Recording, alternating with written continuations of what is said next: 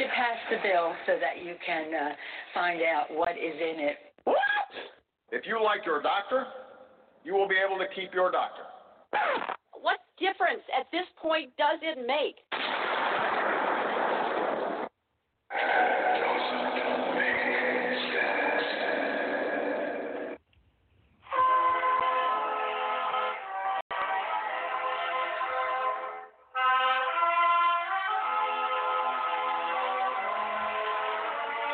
If you're looking to make sense out of what's going on in the world today, then you've come to the right place.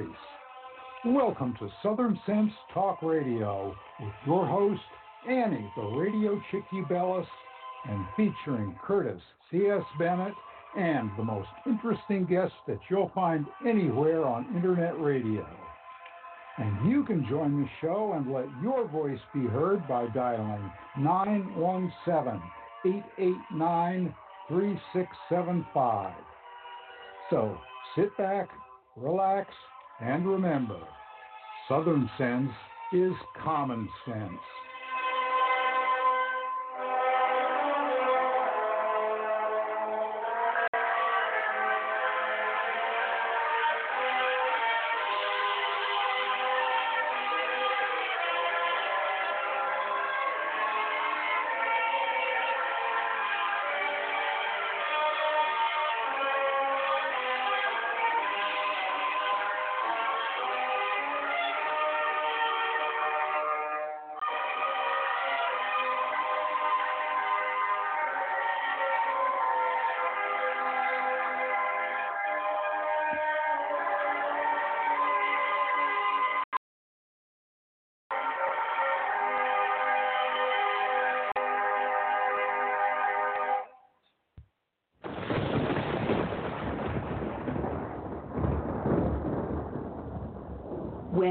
Emergency strikes, what's your first impulse? If your answer is run to the grocery store, you're likely to find chaos and plenty of empty shelves. So, how do you avoid this? Well, it's simple. You use today to make a plan, to prepare for things that may happen. It's a hurricane, earthquake, blizzard, or even social unrest, especially in today's political environment.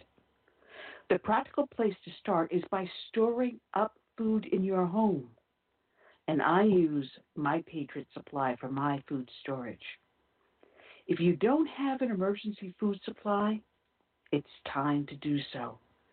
Here's a great item that makes it really simple a two week food kit that comes in a rugged tote and it's only $75 when you go to my special website, preparewithsouthernsense.com, or call 888 441 7290.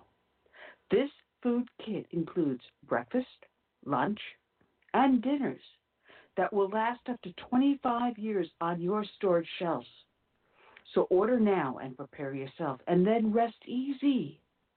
So it's very simple just call 888 441 7290 or go to preparewithsouthernsense.com. You know what? Let's make it that you're listening to my show and it's called Southern Sense, and you know you put a dash in the middle, southern-sense.com, and click on the icon for My Patriot Food. All right. Welcome back to another adventure here on Southern Sense. Anyone that's listening in, uh, there is a problem with Blog Talk Radio with their chat room. So we're unable to open the chat room in Blog Talk Radio, but you can switch over to uh, Spreaker, Spreaker.com, pull up SHR Media, and just look for our show there. Or if you're listening over on Facebook, we've got the chat uh, open also on Facebook. I apologize, it's beyond our control, but you're here listening to the Southern Sense here on Blog Talk Radio, SHR Media, the Lone Star Daily News, iTunes, Stitcher, Spreaker, YouTube. Oh, the heck with it. Just go to the name of the show, put a dash in the middle, southern-sense.com. I'm your hostess with the mostest, the radio chick Annie, along with my debonair and erudite co-host Curtis C.S. Bennett. Hello, Curtis. How are you today? I'm feeling great, even though those storms came through last night. I, feel great because um, Trump is in a, a winning mode. Matter of fact, um, he just received another win through uh, appellate court. So I just, I'm just enjoying this win, win, win. well, what's the other win in the appellate? Well, they wanted to, um, of course, the Democrats wanted to be able to get into um, Trump's um, taxes, his, you know, personal tax businesses and stuff like. That. Court ruled that Uh-oh. they don't have a right to do that. Good, good. Am I'm I dropping out? Hear that? Uh, you did for a split second, but it also dropped out my backup. So I don't know what the heck is going on if people are able to listen or not. Um, let's just hope we get we can get our guests to come in today. Yeah. I mean, this is crazy. This it's the is Democrats. They mad that we, we win and we win and we win, so they are being dis- You just dropped out again, Curtis. Did I Yeah. lose Curtis now? Oh, you you popped I'm in and out. here. This is gonna this is going to be a crazy show. It's going to be challenging. yeah, I think it's your phone, Curtis. It might be your phone. Um, Well, I'm on a headset. let's see if you can. I'm I'm, I'm through Skype. Oh, Oh. all right. Well, I can't even get my backup phone to go back into the uh, Sound like the the Twilight. studio. Jeez, I, I, well, for those listening in, uh, this is what we got scheduled for today. Um, we've got our RNC uh, section at the beginning of the show. Uh, I want to thank the Republican National Committee for sending us Trump spokespersons on every show. Uh, Bruce LeVell will be joining us at, right after our dedication. And then there's this comic book. It's hysterical. Uh, the author is Martin Gregg, and the name of the comic book is called Little Adam Schitt. S C H I T T. It's great talking about the investigation and the uh, impeachment. Um, so I'm imagining part two will be coming out rather shortly. Um, and then we're going to have Dylan Howard. He wrote a book called Epstein Dead Men Tell No Tales.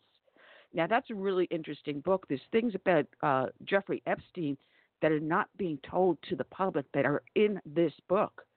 Uh, this this is an amazing, amazing story, and why this went on for so long, and how many young women had their lives ruined because of this man and his cabal.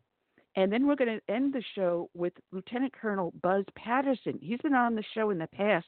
He's running for Congress out of California District 7. So Buzz Patterson is going to be joining us also. So uh, we've got an exciting show lined up, Curtis. Yeah, that's that's great. Did I drop out again? For a split second, um, check the connection on your headset. It may be loose. Uh, just check the jack because sometimes if you're moving around and the jack isn't in properly, it'll knock you out. but um, Yes, it's in there. It's in there? All right, so we're going to do the Yeah. dedication a little early. And uh, let me pull that up so we can start that. You know, you rattle me when something doesn't work right. Yeah, me, oh, man, I, I, I don't like it when things like this happen. well, today's Too dedication is going to go out. Uh, yes, absolutely. Today's dedication is going to go out to um, Lieutenant Robert Jones of the Port Authority of New York and New Jersey Police Department. His end of watch was Saturday, June 15th of 2019.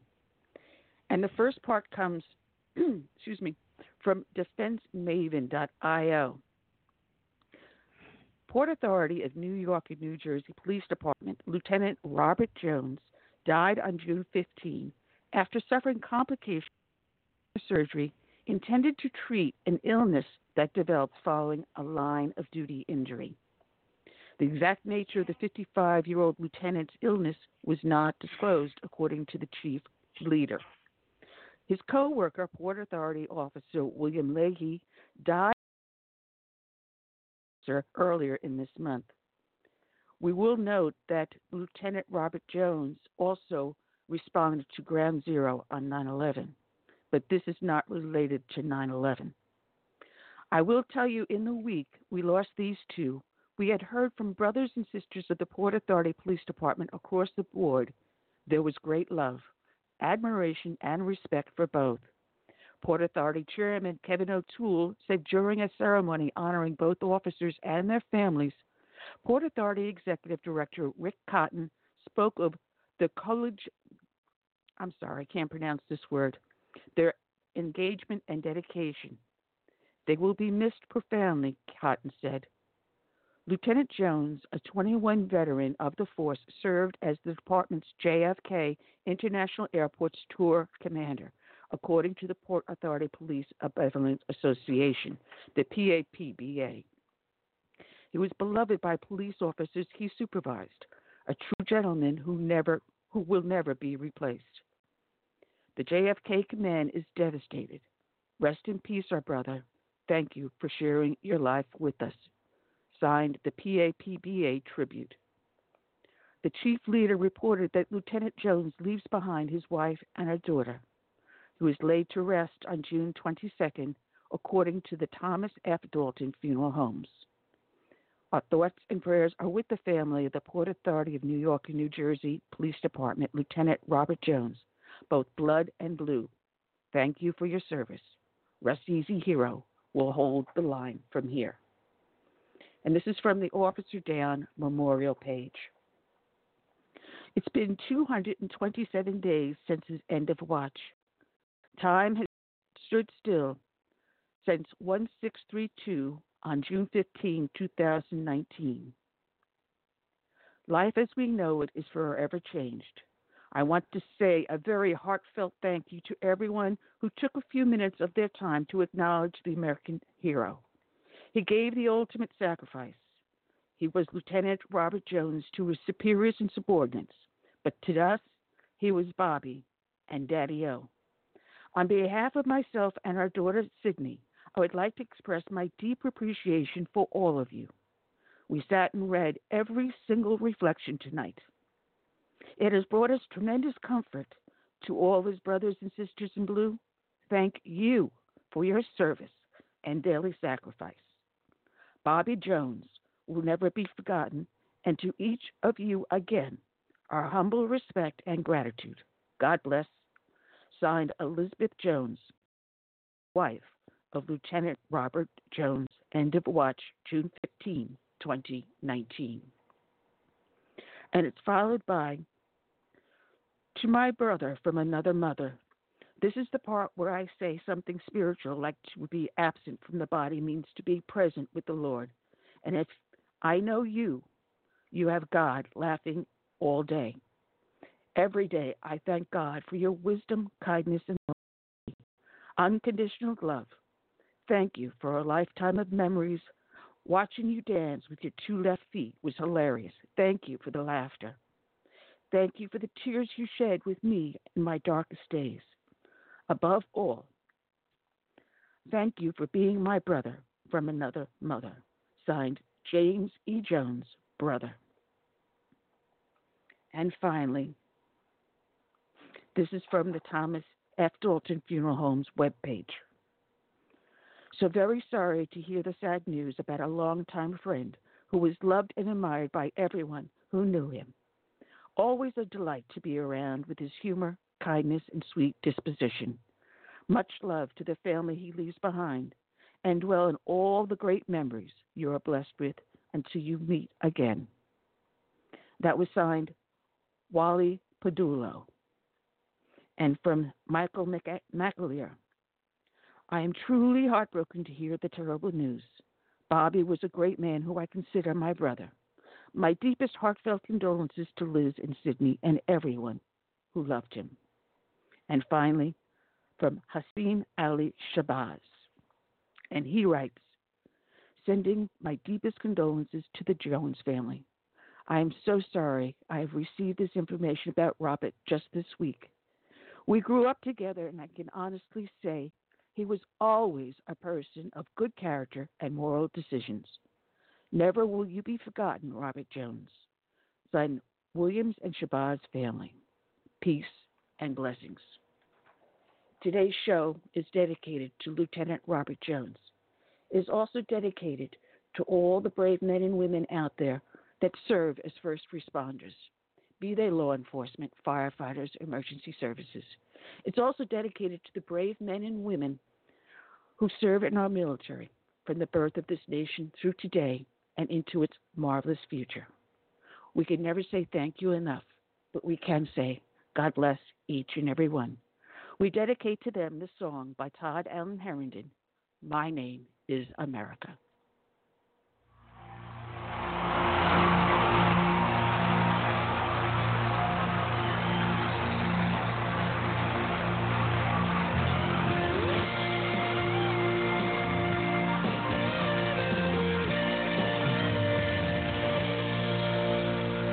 Born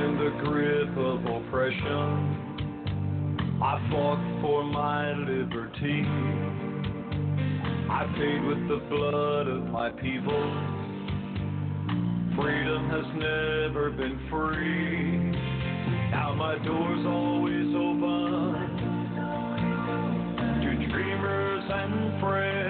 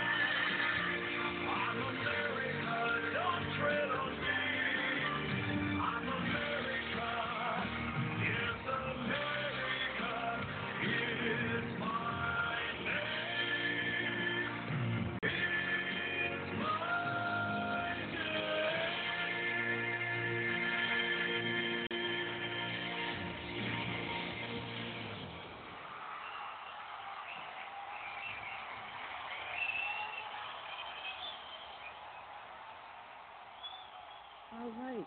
And we're back. We're back. You're here listening to Blog Talk Radio here on as on oh, Southern I see I get all messed up, Curtis. You're here listening to Southern Sense on Blog Talk Radio, SHR Media, Lone Star Daily News, iTunes, Stitcher, Spreaker, YouTube, Facebook. Just go to the name of the show, put a dash in the middle, southern-sense.com. I'm the hostess, most, most screwed up hostess. Annie, the radio chick, along with Curtis C.S. Bennett.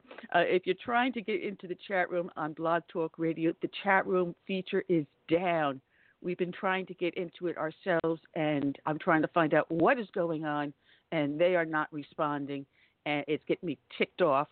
Uh, so it's not you, it's not us, it's BTR, uh, and hopefully we'll get that sorted out. But I doubt they'll get it done before this show ends. But we can always cross our fingers. So if you want to participate and send comments, go over to Spreaker.com, pull up SHR Media. Our show is listed under SHR Media on Spreaker. I've got the chat room open open on there on my main screen. I'm also have it open on Facebook. Uh, it's a little bit more difficult for me to do on Facebook because it's on the other computer that I run all the audio off of. But it, you're not nuts. It's not us. so it's not that we don't want to talk to you and see your comments. It's just that we can't. So I apologize for the difficulty, and we'll see what happens with Blog Talk Radio. Of course, it may mean this may give me an um, a little extra push to get off of Blog Talk Radio and into a different platform. I've been doing it on Blog Talk Radio for over 10 years, going on For 10 and a half years. Yeah. T- 10 and a half. And they still yeah, have so technical it- problems. Yeah, yeah, they still do. But um, you know, I came across something I was reading uh, just before I came on air. I belong to AMAC, um, and people can check out AMAC, which is the alternative to um, AARP. Just pull up RP, yeah. Um, and I, I get the magazine with my membership, and um, there's an article written by Dr. Mike Fulgence, and he wrote "Waving the Betsy Ross Flag Higher." It was very interesting, and I'm going to read you the article. It reads in January 2013, during his second inauguration, President Obama hung the Betsy Ross 13 star flag behind him without offending anyone. In 2015, prominent Democrat and playwright Lynn Manuel Miranda launched the hip hop musical Hamilton. The cast sang a tune celebrating that same flag flying at Yorktown. Quote, How do we emerge victorious from the quagmire? Leave the battlefield waving Betsy Ross flag higher. Unquote. The multiracial cast had no problem singing these words despite Colin Kaepernick's unfortunate veto of a Nike shoe design due to the presence of what he implied was a racist 1777 flag purportedly designed by Betsy Ross, a Quaker lady, and Quakers were strong opponents of slavery. The Betsy, Ross flag symbolizes America's miraculous victory over the greatest military power the world had ever seen to that date. When did that flag become a racist symbol? Lisa Moulder, director of the Betsy Ross Home in Philadelphia, said that she has never heard of the flag being used as a hate symbol. And Dr. Alveda King, niece of Dr. Martin Luther King Jr., said, I am not sure Brother Kaepernick even totally understands who Betsy Ross is. I am on the board of Crime Stoppers of Southeast Texas. I have contacted police chiefs and retired FBI agents in both Texas and Louisiana. They all emphatically told me that they had never seen the Betsy Ross flag used as an inappropriate manner, nor in conjunction with the Confederate flag. The Betsy Ross flag is also part of the seal of the U.S. Department of Veterans Affairs. I have spoke with veterans who served overseas. They saw men die. They were present when the flag was draped over the casket, then folded carefully and given to the widow or heirs. Disrespect for the flag saddens those veterans. Mark, Mark Pitcavage, a senior research fellow for the Anti Defamation League, the ADL Center on Extremism, said that extremist groups have occasionally used it, but the flag is most commonly used for patriotic purposes. He states, We view it as an innocuous historical flag. It's not a thing in the white supremacist movement. It is not in the ADL's hate symbols database. If a few fringe racist groups used that flag, so what? Do Christians have to stop honoring the cross if KKK groups misuse them? I prefer to not let haters define our greatest symbols. It is also sad to see Democratic presidential candidates jump on the anti American bandwagon of praising Nike and Colin Kaepernick for tarnishing an American symbol of freedom and sacrifice. Amen. Amen to that, Curtis. Did I lose Curtis? Curtis, are yeah, you I can't. I can't hear you. Can you hear me now? I got you now. Okay, because you, keep fading in and out too. Ah, uh, tell me, Blog Talk I, Radio is really screwed today. Yeah, there are times I can hear you, and then it's like you just fade out. Huh. I, th- I think we need to renegotiate our contract with these guys.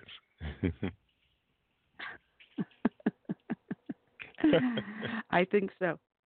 I think so. Anyway, um, but we were just the article was about the Betsy Ross flag, and he gave examples of when the Betsy Ross flag was used by President Obama, uh, other Democrats, and how our current presidential candidates are praising Nike for pulling the flag uh, from a shoe design because Colin Kaepernick uh, objected to it, saying it was a racist symbol. And he gave all the examples of why it's not. And he had someone from the Anti Defamation League say, no, we do not have it in our database as a racist symbol. We, we honor it, and we think everyone else should. So they've gone absolutely berserk on anything and everything they see as being racist. It's gone politically correct too far. What's that? As a kid, we we used to visit Betsy Ross' home in uh, Philadelphia, and um, never once did we connect her or the flag or whatever to any racist movement. No, these guys. She was a Quaker, and Quakers straws. were one of the loudest. Quakers were one of the loudest opponents to slavery. Yes, they were. They were. And if I'm not mistaken, Ben Franklin was a Quaker. Yeah. Yes, he was. I, I believe he. Actually, no, he was not raised in any religion, uh, but I think he may have adhered to Quakerism later on in his life. Because you got to remember, Ben Franklin was an orphan. I know he changed his views about a lot of things in life and one was yeah. his position on blacks. And once he he came around to supporting, um, you know, the, the, the rights of blacks to um, become citizens and things like that. You know, he he was pro, you know, well anti for blacks, even though at the time of the Constitution when it was written, they couldn't really put that in there at that time because it really would have split the country long before the Civil War. Oh, absolutely. And there's a whole there are books written about the Constitutional Convention, which George Washington presided over, and it had gotten so contentious in the fight over whether or not you know uh, blacks are, are should be freed, and the fight over slavery was right there on the floor of that Constitutional Convention. It was so oh, contentious that finally uh, Uh, George Washington brought in a minister, had everyone kneel in prayer, and only then did they find a common ground to agree with so that we can finally get our Constitution passed, written and passed. Yeah, the, the three fifth clause. They knew. They knew that over time it was going to come back up again. But in order to establish the nation, they had to make the compromise and said, this is a fight for a later day. Let's get the nation built, established, and firm. And once we do that, then we can readdress this issue. And they did. They did. Less than a right. hundred years later, we fought the Civil War. over the issue. But ever since the Constitution was written, there was still, a continuous fight to fight for the freedom of slaves. It wasn't something that they just put on the shelf and said, we'll, we'll talk about this maybe a hundred years from now. No. Once it was passed, they said, let's bring it back out. And they continued to fight and continued to fight and continued to fight until we were able to free the slaves. I'm losing my voice. Yeah, me too. But if you if you listen to those on the left, this has always been a racist country. you know, in that article, he said, you know, he equated their saying Betsy Ross flag was a racist symbol to the same thing that would Christians stop worshiping at the cross because the KKK uses the cross to burn. You can't take a symbol of goodness because a hate group decides to use it and pervert it. You can't take it away from those who see it as a good symbol. It Doesn't mean that we're racist. Doesn't mean we support the KKK. We believe in the love of Jesus Christ and the message of the gospel. We believe in the goodness that his dying on the cross symbolizes the redemption and the resurrection. That's not what the KKK is doing. They're not saying the same thing, but saying that we're all bigots. Uh, The two different things, two completely different things. And we've got to get people to understand that. Yeah. Anyway, anyway, um, there was a little item I came across. The University of um, Michigan has a gift shop, and they decided because Black History Month is coming up to have symbols, dolls, little dolls uh, that represent those that helped to fight for freedom. Harriet Tubman, uh, Martin Luther King, and so forth. They even had Abraham Lincoln, but they made a slight mistake in judgment. Uh, for that, they were called racist of gift shop and are being sent for re-education on prejudice, whether it's intentional or unintentional. I don't know how you can be unintentionally prejudicial. You either are or you're not.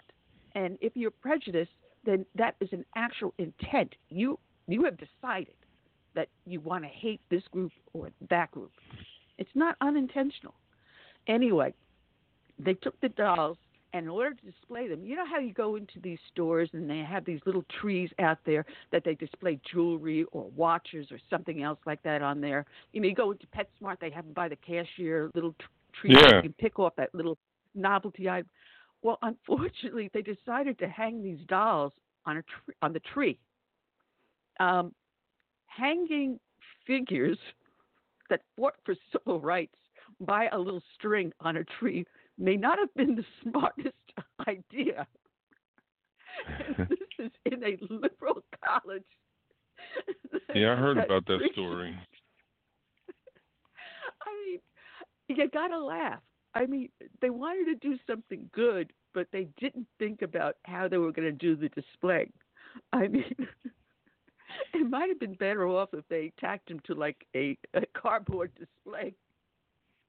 You know, But you know, we shouldn't be we shouldn't be so sensitive. You know, I mean, some things are quite innocent, and we don't have to attach a a, a protest um, theme behind every everything that we. I mean, first of all, you have to be looking at the world like that and see people that put that up probably are like me. I I, I don't see slavery when I do certain things like that. I'm not thinking that way. no. It's almost But I like the just thought, person that tells a dirty joke and one person doesn't get it. Mine ain't Ah. in the gutter. oh man, uh, we're waiting for our guest to call in. Uh, so I'm just sending a uh, uh, a little note to the person that booked him for us. Um, uh, sometimes you just gotta laugh. Uh, Yeah. Sometimes you just gotta laugh. Oh, geez.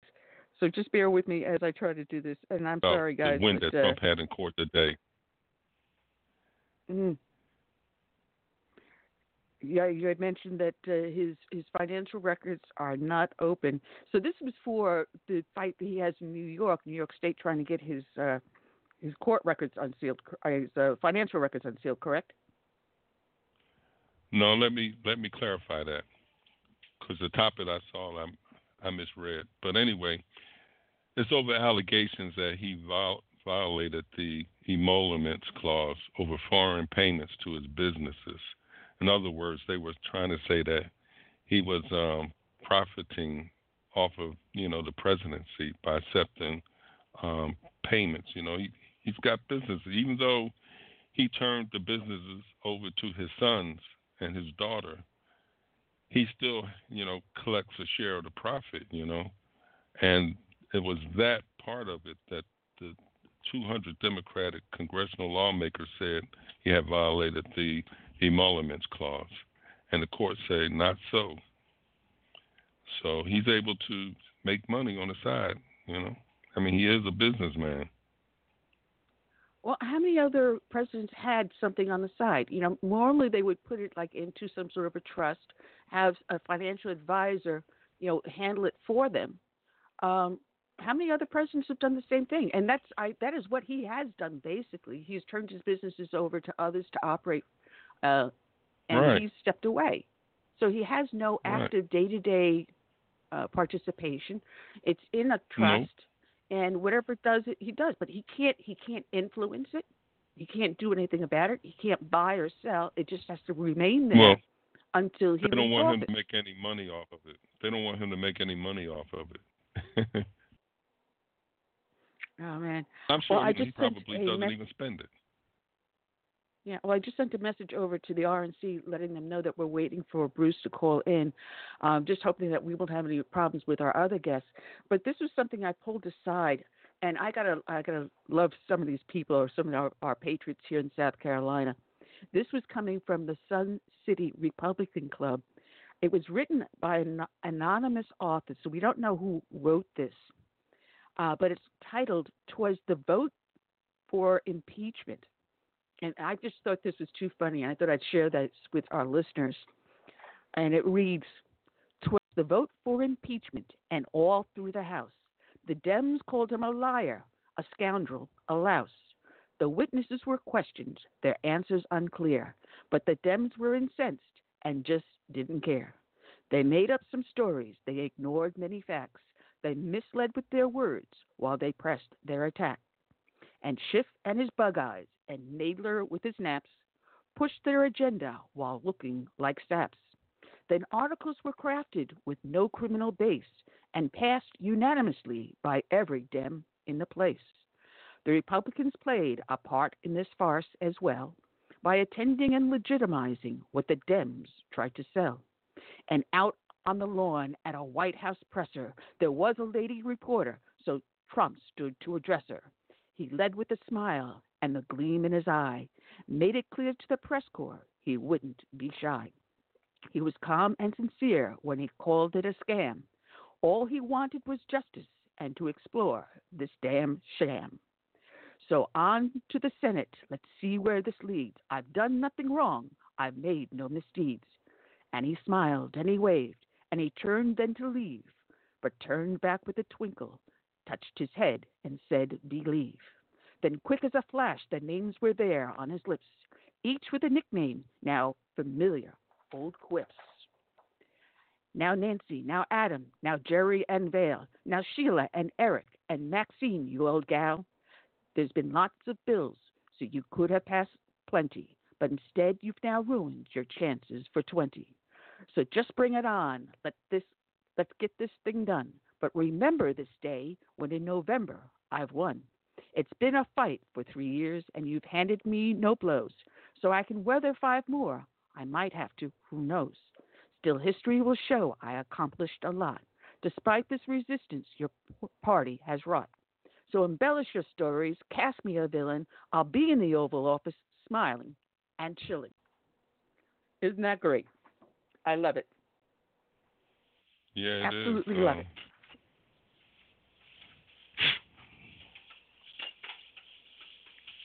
So we still don't have our guest. Huh?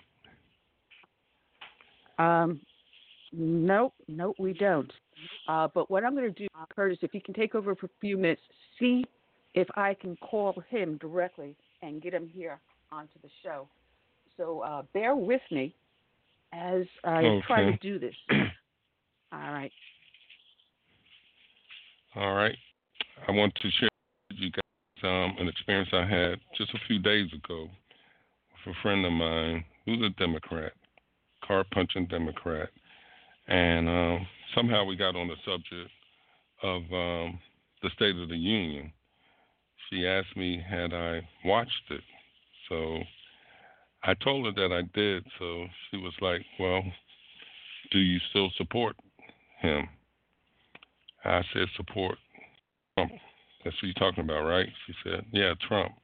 I said, "Well, why wouldn't I?" She said, "Because he's a racist."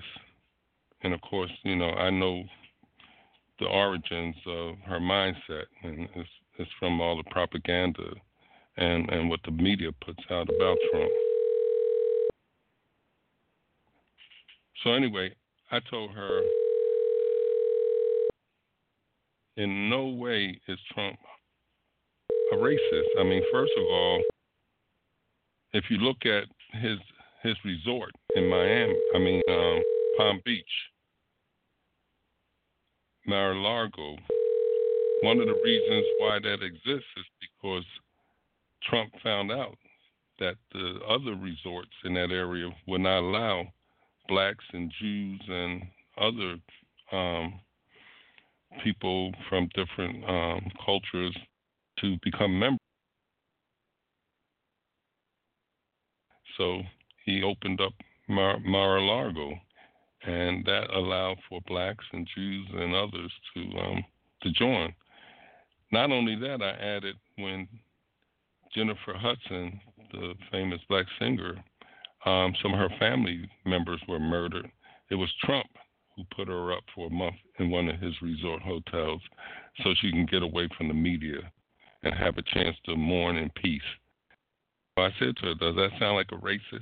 And she said, Well, I didn't know that, you know. I said, matter of fact, when it comes to the KKK and racism, I said that that is the Democrat Party. They're the ones who instituted slavery, and I just went down the list of things that the um, Democrats stood for that they tried to put on Republicans, and she was amazed. She was astonished because she had not heard that before. So it's like I tell most Republicans and conservatives out there, it's good to know our history because, uh, I mean, the Democrats are going to come at us, and uh, we had better know what we're talking about so we can counter these things. Are you back, Annie? Yeah, I'm back right now. No, no, I'm here. Okay. Can you hear me? Yeah, I'm here. Unfortunately, we're getting no answer from our guest. There may be a problem with his phone. Um, we had a major storm that came through the eastern seaboard uh, last night, so there could be some phone lines that are knocked out. So I apologize for that. Looks like we're going to be nothing but snafus all day today. anyway, uh, so I, I don't know what you were talking about, but I wanted to mention that if anyone lives in the Colorado area, uh, Colorado Springs, on Thursday, February 20th, Trump campaign is going to have another rally, Keep America Great rally. Um, so if you go onto the DonaldJTrump.com website, you can get your tickets over there. And Curtis, you know these things are crowded. You've been to them, and people go Okay. absolutely nuts just trying to get in. And I wanted to go over some of the numbers uh, for the last rally uh, with our guest because it was phenomenal. And let me see if I can find them. Because a quarter of the people that showed up at the rally, the last rally in New Jersey, happened to have been Democrats. You find that amazing? Uh, here it is. These Yeah, are the numbers I'm looking at. and it looks like we do have our guest coming in finally. All right, let's, let's bring them in on the line. And if we can get our computer to cooperate, we've been having one hellacious day at the start of the show. Welcome to the show. Uh, uh, oh, good Lord, brain fart, Bruce LeVell. Good afternoon, Bruce. How are you doing today? I thought I was the only one having technical down here. I've been trying to get. I don't know what's going on, but hey, thanks for having me again. Appreciate it. Oh no, it is, Oh, you're it is welcome. our pleasure. Our Pleasure. We were talking about, you know, uh, what's going on with the Trump campaign, and I, I was saying that coming up on February 20th, you've got another rally in Colorado Springs, Colorado, uh, with Trump. So I'm telling people to go to the DonaldJTrump.com website if they want to get their tickets.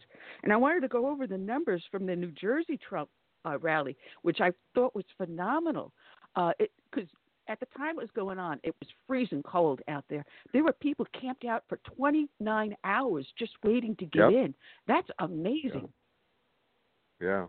Well, you know, it's interesting. Um, that's actually been going on since 2015. Respectfully, um, you know, for example, when we had the when he announced coming out in Orlando, you know, uh, last year when the official, you know, saying, "Hey, I'm running again," there were folks out there in the in the storm, you know, a day before, lines everywhere, and it was literally just raining and thundering and so um, it's not uncommon, but the the passion runs very deep, and uh, these the American people and feel that there's someone, there's a voice for them finally. Uh, Yeah, absolutely. You know, and they're saying that you know, the the crowds trying to get in are growing bigger and bigger because you Yep. had over 158,000 requests for tickets. Out of that, Yep. 73,000 voters were identified.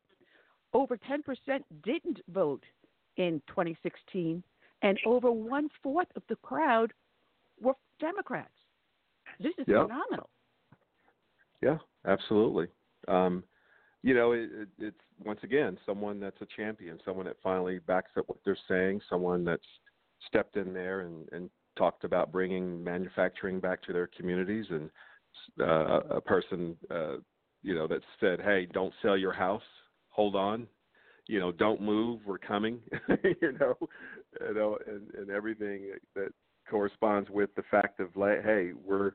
you know, going to build the RCAs, the Zeniths, the the Maytags that were built, manufactured in the United States, and uh, bringing back the pride and and uh, the sense of uh, hey, we can build and we can bring it back. So, I mean, the list goes on in terms of just the the optimism as it relates to how the president's message is transcending, and it's just for all Americans. It's, you know, it's not even a really a Republican thing; it's just a, an American thing.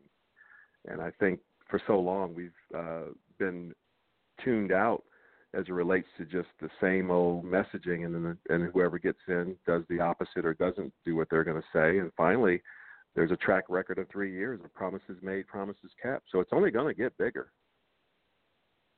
Yeah, I believe so. And then new jump, new teeth in backwards. New numbers for the job market came out today, and it's even Oh, yeah. better than last month. I didn't think you could Mhm. top last month, but he's topping it, and more and Yeah. more people are are just jumping in. It, it's absolutely amazing. Um, and yeah, you know, this is on top of his being impeached, going through this whole debacle that's been going on for before he even took office. It started.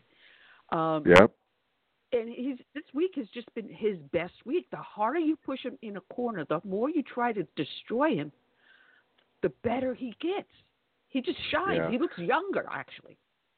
yeah, yeah. I was actually with him Monday, um, and he was in great spirits um, and uh, very energetic and um, very happy. You know, and you know, I, I think a lot of it has to do with too that um, America's starting to wake up, and I, I've always said from when I was at the RNC convention, um, and I said I, I was actually on one of the on one of the night shows, CNN. I told them I said, you know, we're about to go through a, a living, breathing American revolution, uh, a, a reformation on our republic as it relates to how business is being done and it's not going to be business as usual once this champion by the name of Donald Trump becomes president. And of course, everyone laughed at me on the panel um, because they still weren't in reality that he was going to win.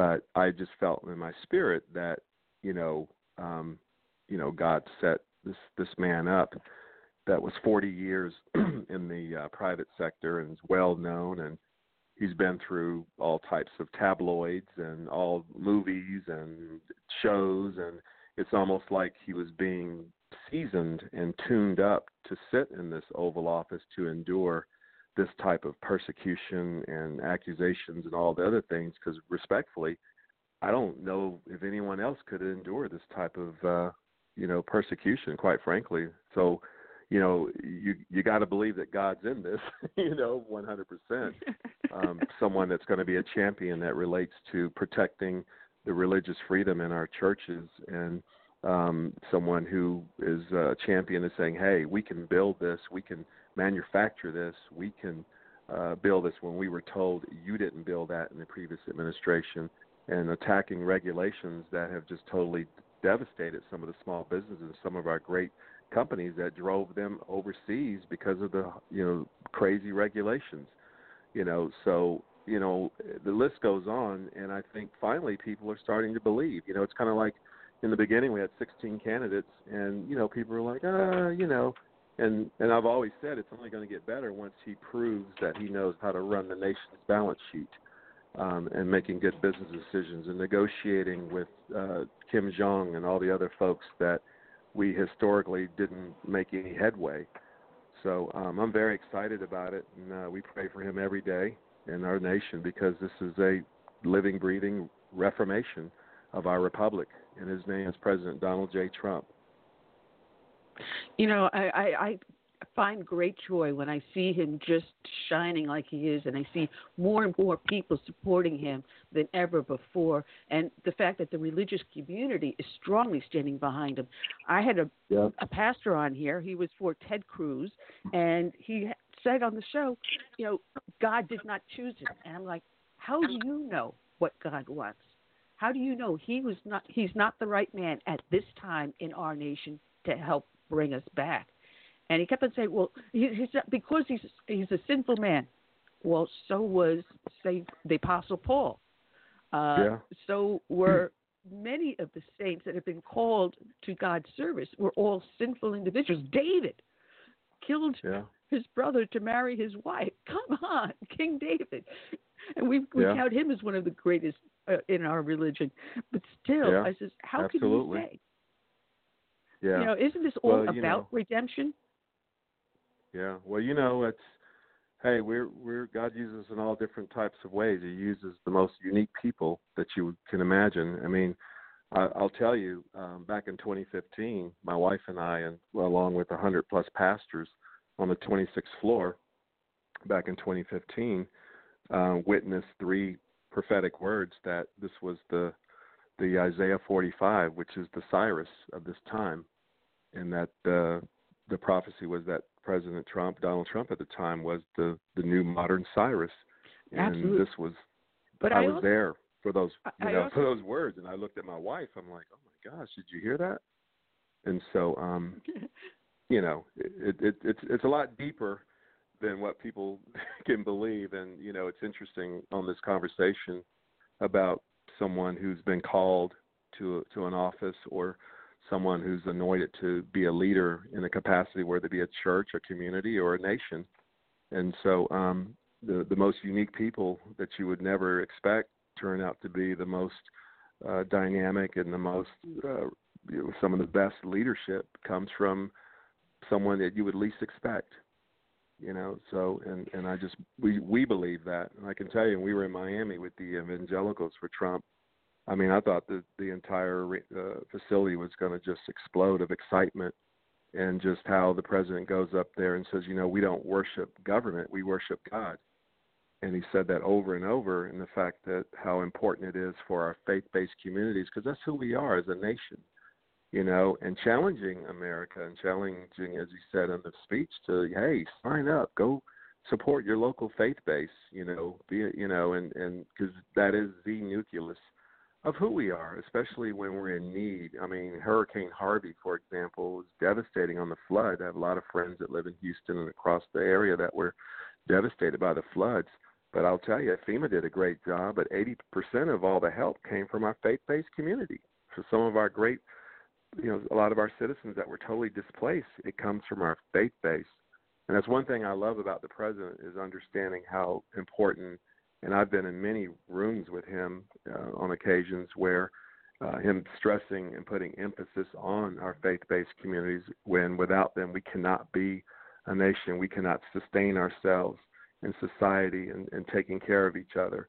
So I'm I'm very grateful that he he sees that and understands how how critical that is.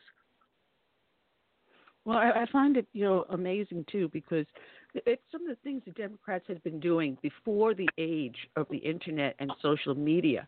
You know, they would be all done. We would not know about it until after the history books were written. But I love the fact that he's blessed us with this medium that allows us to get our out. Otherwise, no one would have ever known about Shadow Inc. that put together the app for the Iowa caucus, and it's linked right. to the Clinton campaign. And I, yeah. I, I, first thing out of my husband's mouth was, "Do you think that this was put together by the Clinton affiliates just so Bernie Sanders could not get a foot up over Buttigieg?" And sure enough, I heard Tucker Carlson say the same thing last night. Yeah. And I'm saying, because yeah. of our media, word got out to someone like him that puts it on the national stage. Otherwise, this no one would have known about this. Yeah. Well, you know, remember one thing that I think sometimes a lot of folks forget about is the fact that when President Trump announced how he ran and how he was going to run his campaign, um, one of the most one of the, the biggest things, and for me, wanting to support him is abstaining from special interests and not being beholden to lobbyists or special interests. And I don't think people, you have to really let that marinate to understand how critical that is, um, because there's some really great folks that really a lot of them do go in with great intentions, and but they take the money and they realize and they pretty much psych themselves out and say, well, I'm going to do vote what's right anyway. No, you're going to you're going to think about the person that gave you the several million dollars to help you get there, and deep down inside, you're going to feel like you owe them. And I think this is some this is a very critical part of his presidency, to where you can go in and govern to where you literally don't have to pay back someone or promise someone. And I think that's what makes this presidency so um, organic and so clear the other thing is that I knew in my heart that a lot of things that were in darkness and that were that were not done above board and righteous will be exposed. And this is part of what you just said as it relates to Iowa. This is many other things that have been exposed um, that has not been in the best interest of this nation, that hasn't been ethical. And so this is the tip of the iceberg of more things to come of this president operating in not doing backdoor deals or being beholding to special interests or owing someone. So the authenticity and the the honor keeps flowing as it relates to exposing the dark that has been very detrimental to our nation as well as our other American citizens. So um, this is the thing I think people kind of keep forgetting about what his major, what his real grassroots platform was as it relates to other uh, folks who held office historically, you know, took special interest money and went in, and then it was business as usual. In light of all of this, you know, this impeachment, the, the the light that I see at the end of the tunnel is is really the constituents across the nation who have repeatedly put certain folks in office, you know, based on just their name and who they are. But I think uh, the optimism for me is a lot of people are going to start paying attention to like, do we really want to send so and so back in office, or do we really? So I'm optimistic that people will really pay attention to their local races, their their county commissions, their city councils, their state reps, their congressional, their senate, and take a close close look at some of the candidates or some of the new folks that want to come in instead of the folks that's been business as usual who have birthed their uh, office and their elected spots based on the backing of special interest and bad lobbying. So this is the optimism I'm seeing in our nation is resurrecting people who want to come serve and do the, the best will and the righteous will of the people and not be holding to the special interests and bad lobbying, which has put us in these terrible situations from an economic standpoint as well as socially. So um, this this is very exciting. It really is. I'm, I'm just resurrecting great leaders across the nation that want to come serve. Well, it, it's amazing because uh, my county council, when they see me show up at a meeting, you hear a a collective "Oh no," uh, but I tell tell my listeners that all politics starts local. And if we don't pay Yes. attention to what our county council or city council are doing, they're going to get something done to pull the wool over your eyes. And don't forget that these Yep. people later on go up to become your state representatives, state senators, and then go up into the House, into the Senate, and maybe even run for president. Um, I attacked my county council because someone along the way got pissed off at one citizen that was disruptive during council meetings and was demanding transparency. He wasn't polite about how he did it. So, I- disrespect, being disrespectful is not against the law. So they crafted this Right. ordinance which m- would make it a criminal act punishable by jail time and a fine if you were disruptive, if you went over your three minutes, um, if you Hmm. addressed a council member directly. Uh, it, it was all these innocuous little things. You know, it's, it's within Yep. the letter of the law, but they're Rewriting making the it a crime. Amendment, and I stood. I stood before them. I raised my right hand and I said, on July 15th, 1986, I swore an oath to uphold the Constitution and the laws of this land. And I said, I stand before you here. And those of you know me, I live this and do this every day. I got them to turn around and say, we're looking at amending that and removing the criminal. I went even further. I got a hold of my state senator and said, this, there's nothing in our state les, uh, leg, uh, law that mandates county council has a public uh, comment. There's nothing in there, so they can meet, make whatever decisions with no public input. So he's going to amend the state law, and I've got them to amend the county ordinance, but it starts locally, and then it moves up the food chain. Yeah, that's absolutely. Yeah, it's kind of scary when you think about it from the perspective of the First Amendment on how, um, you know, it's like just because you don't agree with someone, you want to go figure out a way to circumvent this great Constitution that we have that gives us the freedom of speech and and you know you saw the suppression on our our you know college campuses where the president had to weigh in like hold up now you know, if you keep attacking some of the conservative kids that want to have a voice on the campus, we'll cut the money off, and it got everyone's attention. And it's sad that we went down that path to where we then have to have this conversation, quite respectfully, you know, in terms of why are we even having this? It's, it's you seem like it'd be a no-brainer based on what the Constitution was provided for us. So, um, you know, it, it's like I said, this is part of the quote uh, control alt delete, as I say, as President Trump has um, came in to uh, you know back up this reformation that this nation is having, and uh, getting back to uh, you know some of the the basic grassroots of who we are as a nation. We've gotten kind of lost on that, and I think this is an awakening, and has, it has nothing to do with party.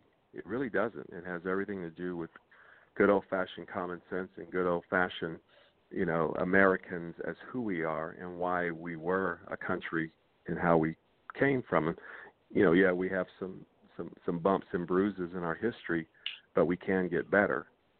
And um, you know, and I think that's why you're seeing a lot of uh, you know turmoil, especially on the Democrat side, as it relates to Bernie being a socialist. In terms of you know, you saw the entire their entire candidates raise their hand and say that they would fund Medicare or fund uh, illegal uh, immigrants, and, and it's just bizarre, you know, when we look at some of our minority communities, and how dare you would even think about a socialist agenda when it's just now getting to a point where we're getting, you know, rising out of some of the ashes in some of our communities to where, as the president says, what the heck do you have to lose?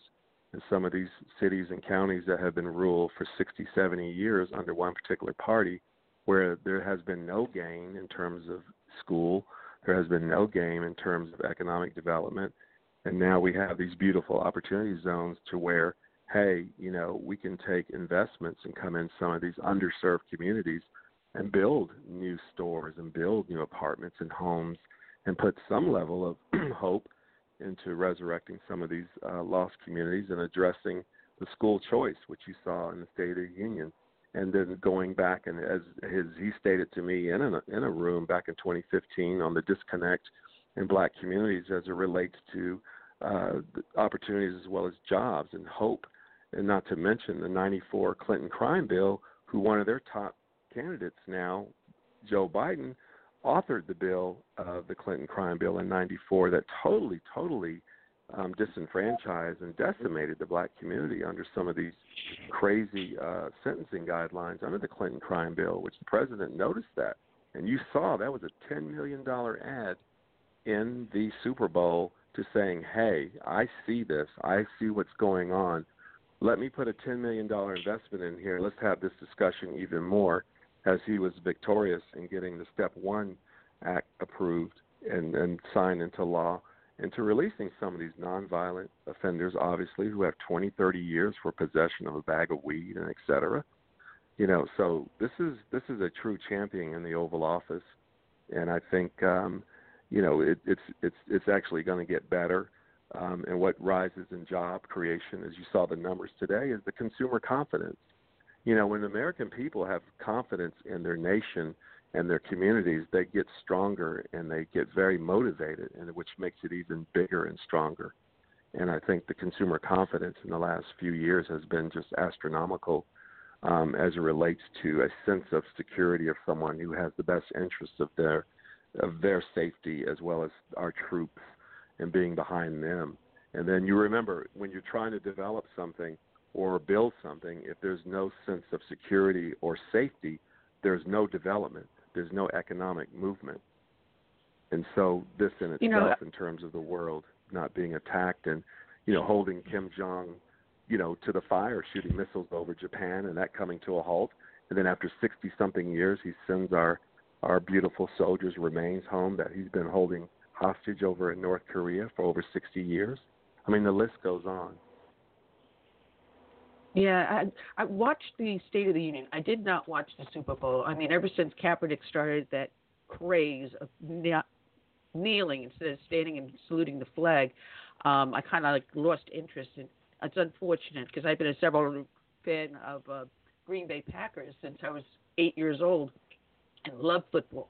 As a matter of fact, one year I came up in second in the football pool because I had the best picks. It's a shame, but I watched the State of the Union, and it had me in times in absolute tears uh, because the people he honored and the things that he did during the State of the Union, the Tuskegee Airman and his great grandson, was Yeah. absolutely beautiful. And being Yeah. promoted to general right then and there, um, to honoring uh, Jody's brother that was killed by an illegal immigrant, and all the other things. The little girl you mentioned with the uh, school choice scholarship, that had me to Right. tears. And all the stuff he did during that State of the Union, I, I thought it Yeah. was the best I have ever heard. I mean, he outstripped Ronald Reagan, I have to say. Um, Yeah. And then to see Absolutely. Nancy Pelosi to rip up the speech. And, and you know that was Yeah. scripted. That was planned. She, she practiced that in front of a mirror just to make sure Yep. the camera got her just right with Trump's Yep. back to her. And Yeah, and I she was so them. if you remember. disgusted. She, yeah, she kind Yeah. of tore them a little bit to where she was going to tear them. That was the, the we saw that.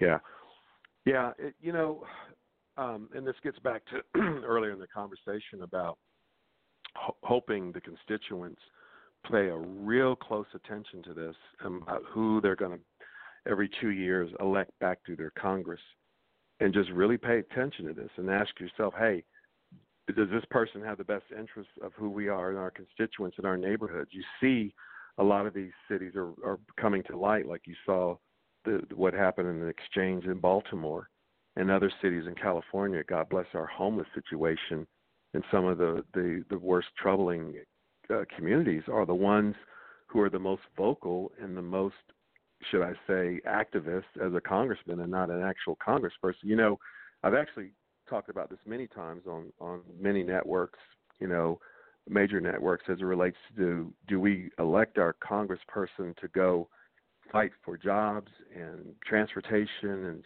and our vets or do we send them up there to be a Twitter activist? And that's something that, you know, as us as citizens as as the listeners, you know, it's it's who we are. It's our responsibility on who we send up there and paying attention and being a part, like you said earlier, all the most important races are the ones that affect you locally. the zonings, you know, the judges, superior court, probate judges, you know, um, your county commission, your city council, your school board members, and how they're going to redistrict your school or how they're going to rezone you for apartments or or stormwaters that and putting a waste transfer next to your church. All these things, and I think, you know, respectfully, this is, should be awakening to all American citizens to like really pay attention to your local races as well as who you're sending to Congress. Do you want someone to fight for you, or do you want a, a popular Twitter activist that stirs up more trouble with the White House and the president instead of trying to figure out a way to build a new bridge or the new infrastructure to help your community? So this is the light and the optimism that I see that unfortunately the president had to endure.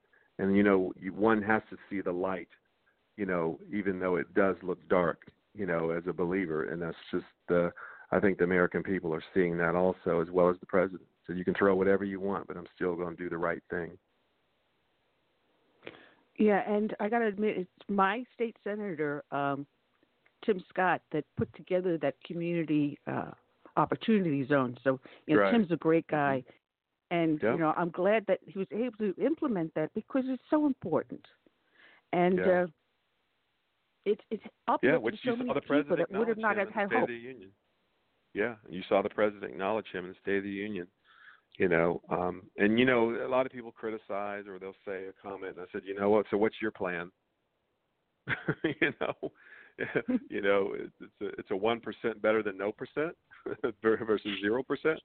You know, so um, yeah, you know, it, it's it's it's uh, we can get better, and um, I'm excited going into November.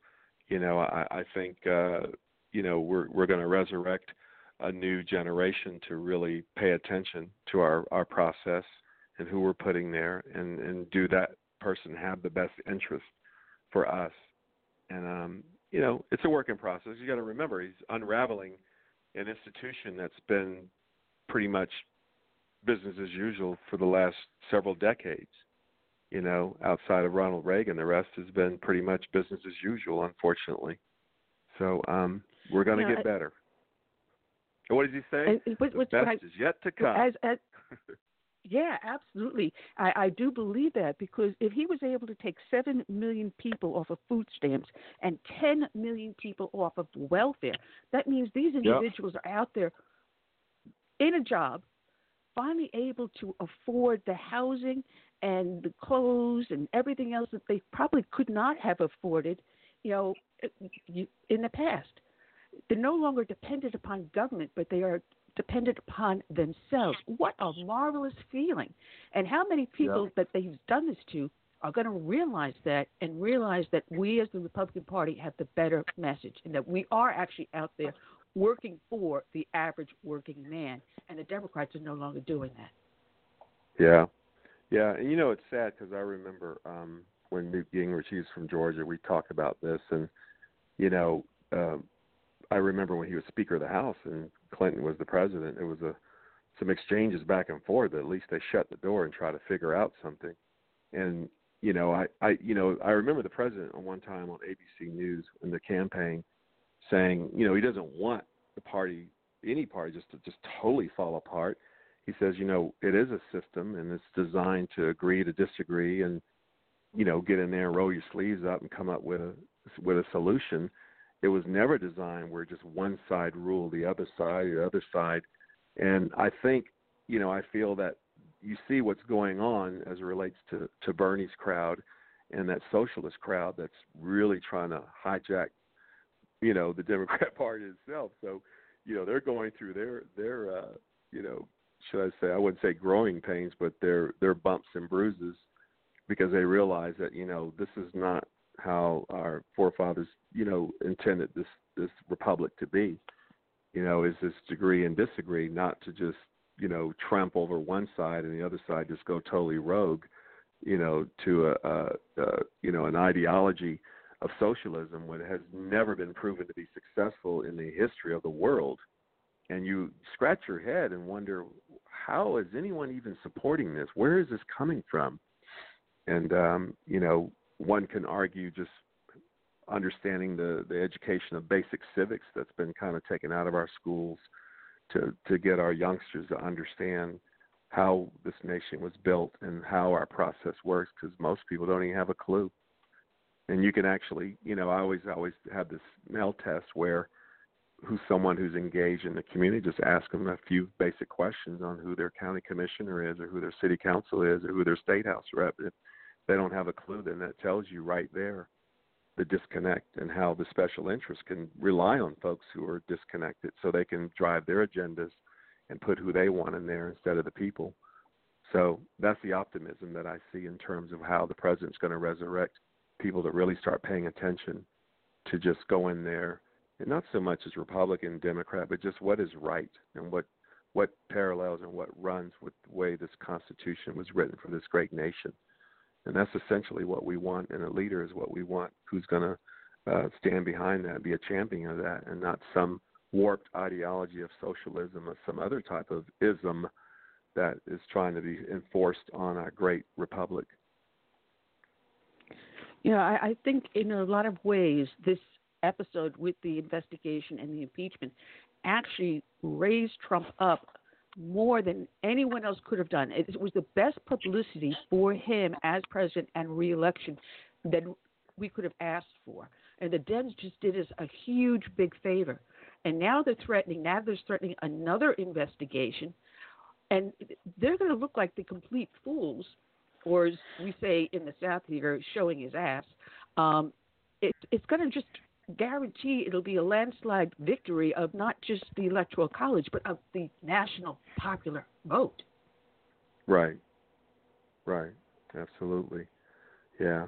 You know, um you know, I you know, I think at the end of the day and, and you know, this is another thing that really disturbs me how uh I know Buttigieg and some other folks wanting to just totally do away with the electoral process. I'm like, are you kidding me? You know, when you when you think back on our, our our founders were so ahead of their time to realize how important it is to have our electoral college because obviously some you know populations are larger in certain parts of the region U.S. and some aren't, and how totally left behind some of the rural areas of smaller populations would be had we not had that process. And I thought that was just so, you know, you're like God had to be into that vision, you know, that many years ago to understand.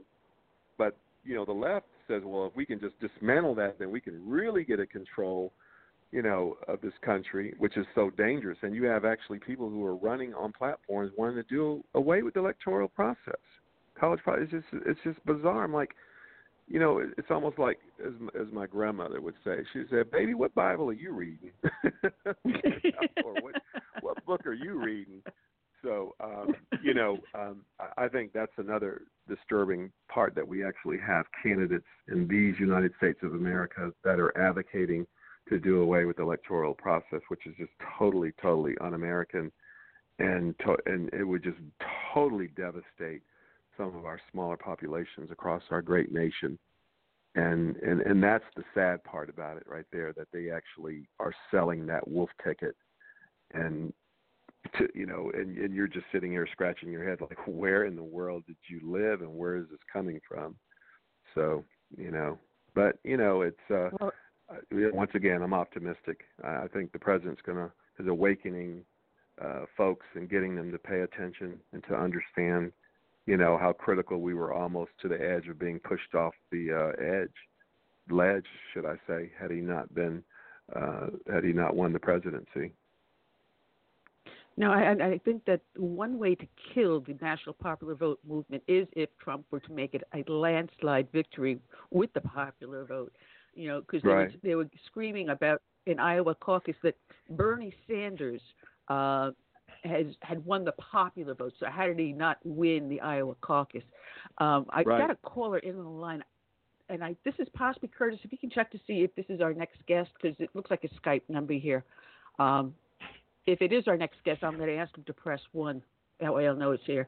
But uh, uh, Bruce, I, there's so much to talk about with this presidency and the marvelous things that he's doing.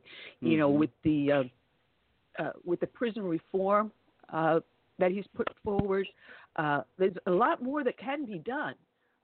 Now that he's right. got the power of the people behind him, we just might see it. Um, but trying to get it past the House at this point in time is going to be like mm-hmm. pulling teeth. And that's going to be our main Yeah. problem: getting something out of the House to the Senate.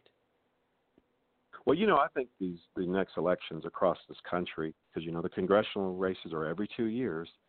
I think uh, uh, a lot of folks, you know, I'm very optimistic they're going to scratch their head and wake up. It's like, mm, do we really want to send this person back through here again? Were they really effective? and you know, I, I think that a lot of them folks are going to get challenged. I really, I really believe that. You know, um, they may not believe that, but I think it's going to happen because you know you're going to look around. I remember I had a conversation with a uh, a gentleman that lives here in the south part of Atlanta, and he's voted Democrat his entire life, and he's he owned a janitorial business for like 40 years, hardworking man. And I said, you know, Miss I won't say his name, but I said, you know, um, we were talking about the race in 2016. I said, you know, look around you. Do you like your schools? Do you like your roads? He's like, no. I said, well, well let's try something different. Let's vote the other ticket for and and see, give them a chance. And if they don't work out in four years, go back. And he said, you know, no one ever Mhm. really just broke that down so simple. I said, well, it's very simple. I said, because you know, humans sometimes we're we're creatures of habit. And I said, but you have to ask yourself, is is am I happy with this? Is this working? And if it's not, try something different. And I think when the president made that that call to the nation, what the heck do you have to lose? Hey, give us a chance. It's very bold and profound, yes. It comes out very strong, but hey, why not? You know, why not give us a mm. chance? You know, so I think this time Well- around, people are really going to to take that heat. Well, right now we've got a caller that wants to ask a question. I want to remind those that are listening in on the studio. I see a lot of phone numbers up there. If you do want to ask a question of our guest, please press one. Uh, otherwise, I'm assuming that you're only going to be listening in. Let's bring aboard Ernie from Florida. He's a friend of the show, and I'm waiting. There we go. Ernie, good afternoon. Welcome aboard. Our guest is Bruce, Bruce LeVell and he is with the he's the executive director to be correct of the National Diversity Coalition for Trump, ndctrump.com. Uh, go ahead, Ernie. Hi, I I um wrote a little thing after the impeachment hearing, uh, the 18th of December. I'd like to share it with y'all, and um, then I I have another thing, God's answer to America, and but this is I hope the president gets gets this, but it's after the impeachment hearing. America looked into your eyes and saw them fill with pain. You've always held your head up high. Now you're defending your name. You reached deep inside your heart and found the strength to fight. For God gave it to you when America prayed one night. God wanted you to tell as many as you could about His plan, about His grace, and you told Him that you would. In your walk with Jesus, you found love you, you never knew from friends, family, and from God. Spiritually, you grew. America loves you more than life itself. It's been a battle for us all, but God will get us through it. He will never let America fall. Mr. President, you are America's hero. And then this, you know, I shared with y'all quite a bit about eight weeks before the election how God revealed to me that uh, President Trump was going to win the election. But this is God's answer to America. America asked God to save our nation. God sent a builder with the heart of a lion and eyes of an eagle, but with a slightly tilted halo. Like the stone that was rejected in order to complete the temple, this man too is rejected to make America great again. The stone liberty holds in her left hand, the keystone. It gives the arch its strength as our Constitution protects freedom and keeps America strong. Our Constitution is America's benchmark. It should never, ever be changed or moved. President Trump's heart is true. His love for God, family, country is strong. His goal to make America great again is backed by faith that America will unite one nation under God again.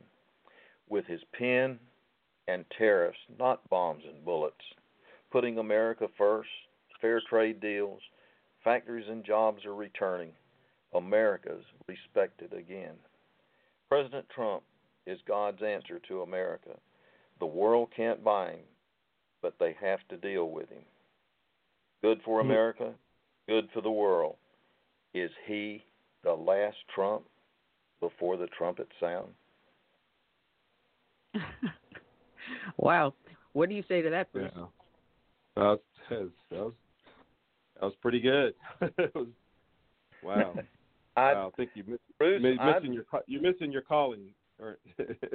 I would love to get with you, and um, I have so much, and I have something that is so dynamic that if the Republican Party got a hold of it, that it would absolutely has the potential to change the world. And Mm, Well, wow. Bruce, but I need he can I get need a hold of you. Well, Bruce, he, Curtis- he can Curtis get a hold knows of how to get a hold of to ND. and everything, but you know well, Ernie, there.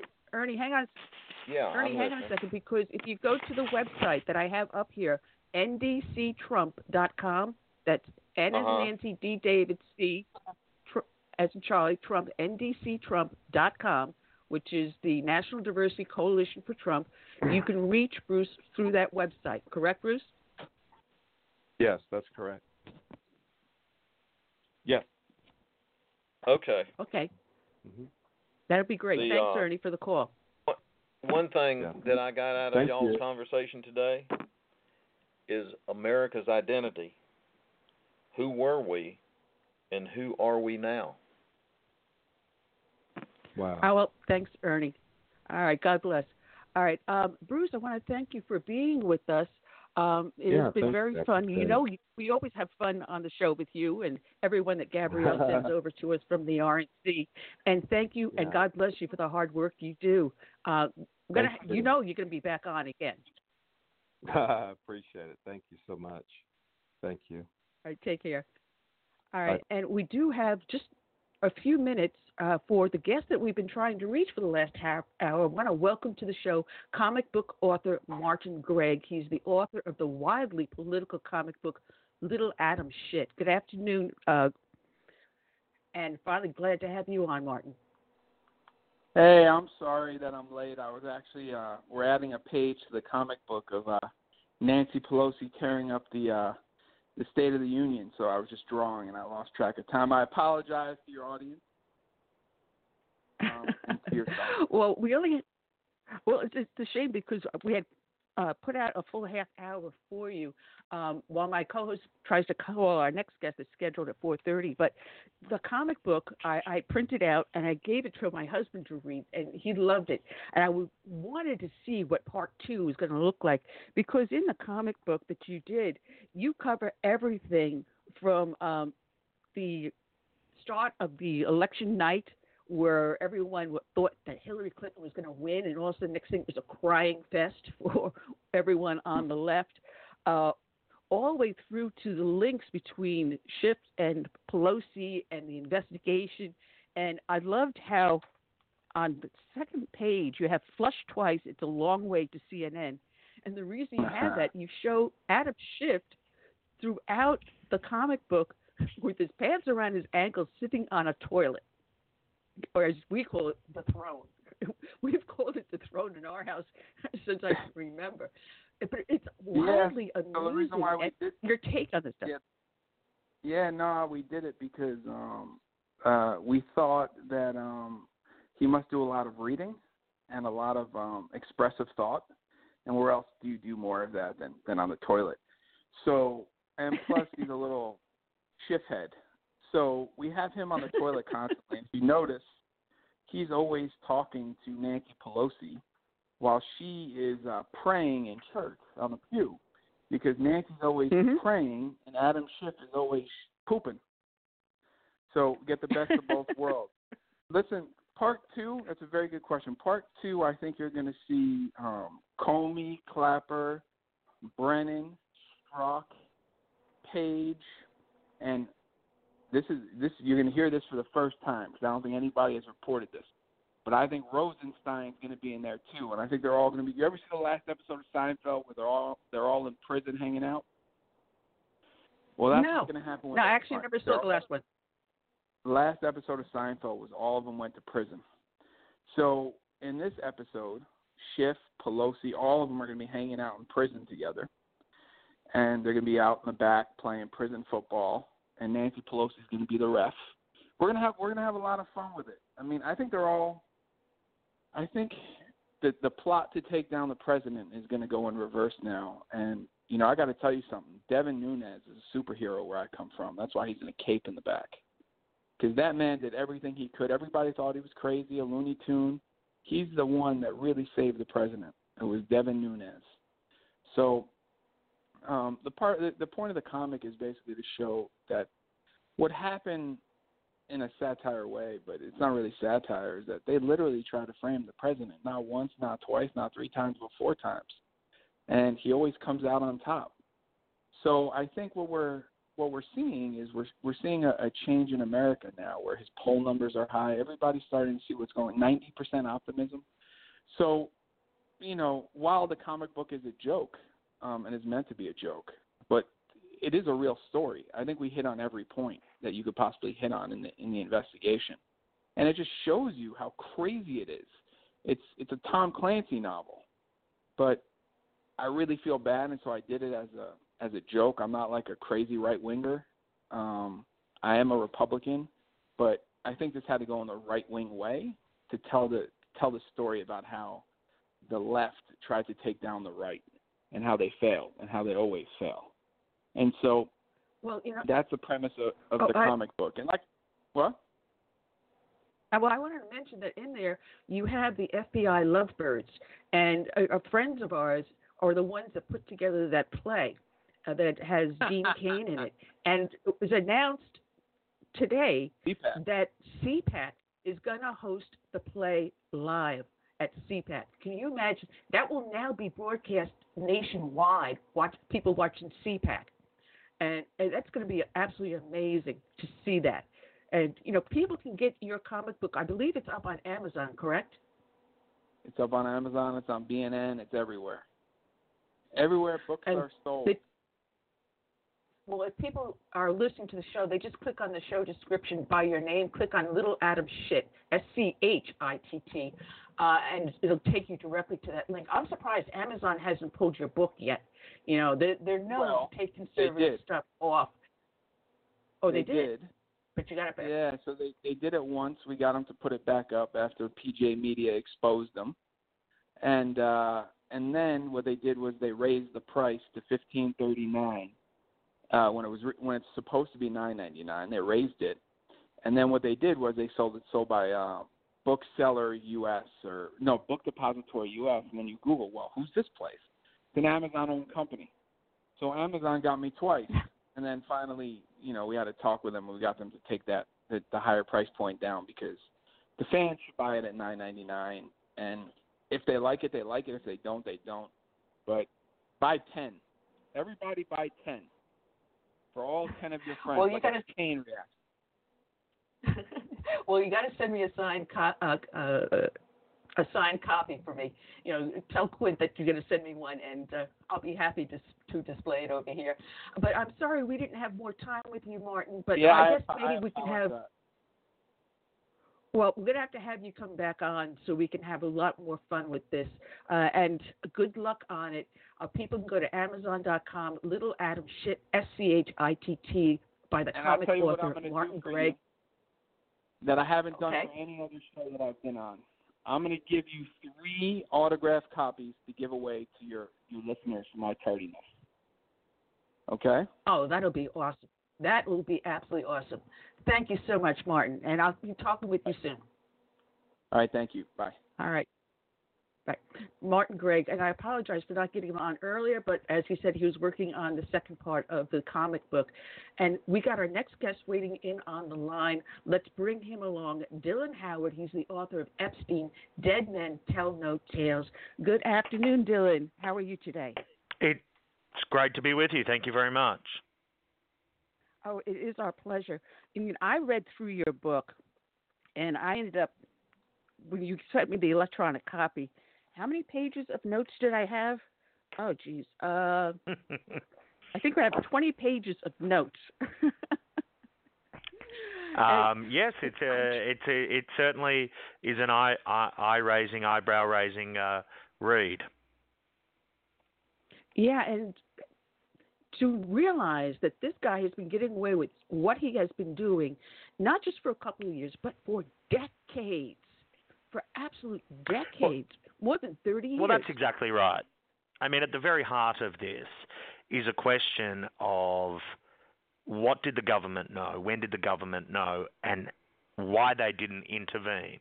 The reality is that Jeffrey Epstein led a life of crime from the very outset he was someone who was kicked out of Bear Stearns on Wall Street, somebody whom uh, was alleged to have been involved in, in insider trading, then was involved in a Ponzi scheme um, with uh, Towers Financial. His partner was jailed for 18 years. He was uh, set, he, he was not charged.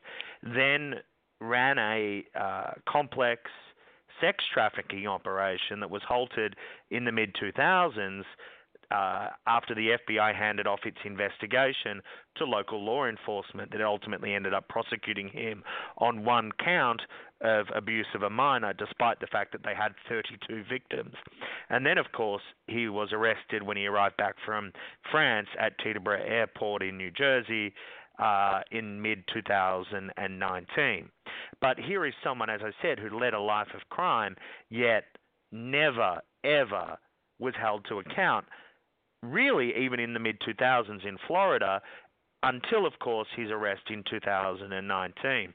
And one of the key revelations of the book is that there was a reason for that. There was a reason why he was a protected individual.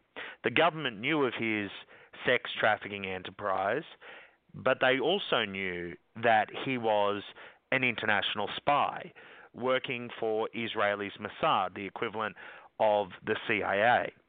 They turn a blind eye to that, as they have with many other instances where uh, individuals have spied on the US on behalf of Israel.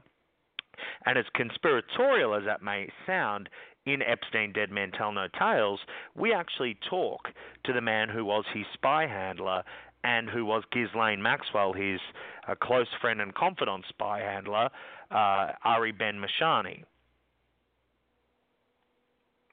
You know what's what's funny is you know we everyone knows of the alleged suicide in a Manhattan prison, um, but why isn't his partner Ghislaine?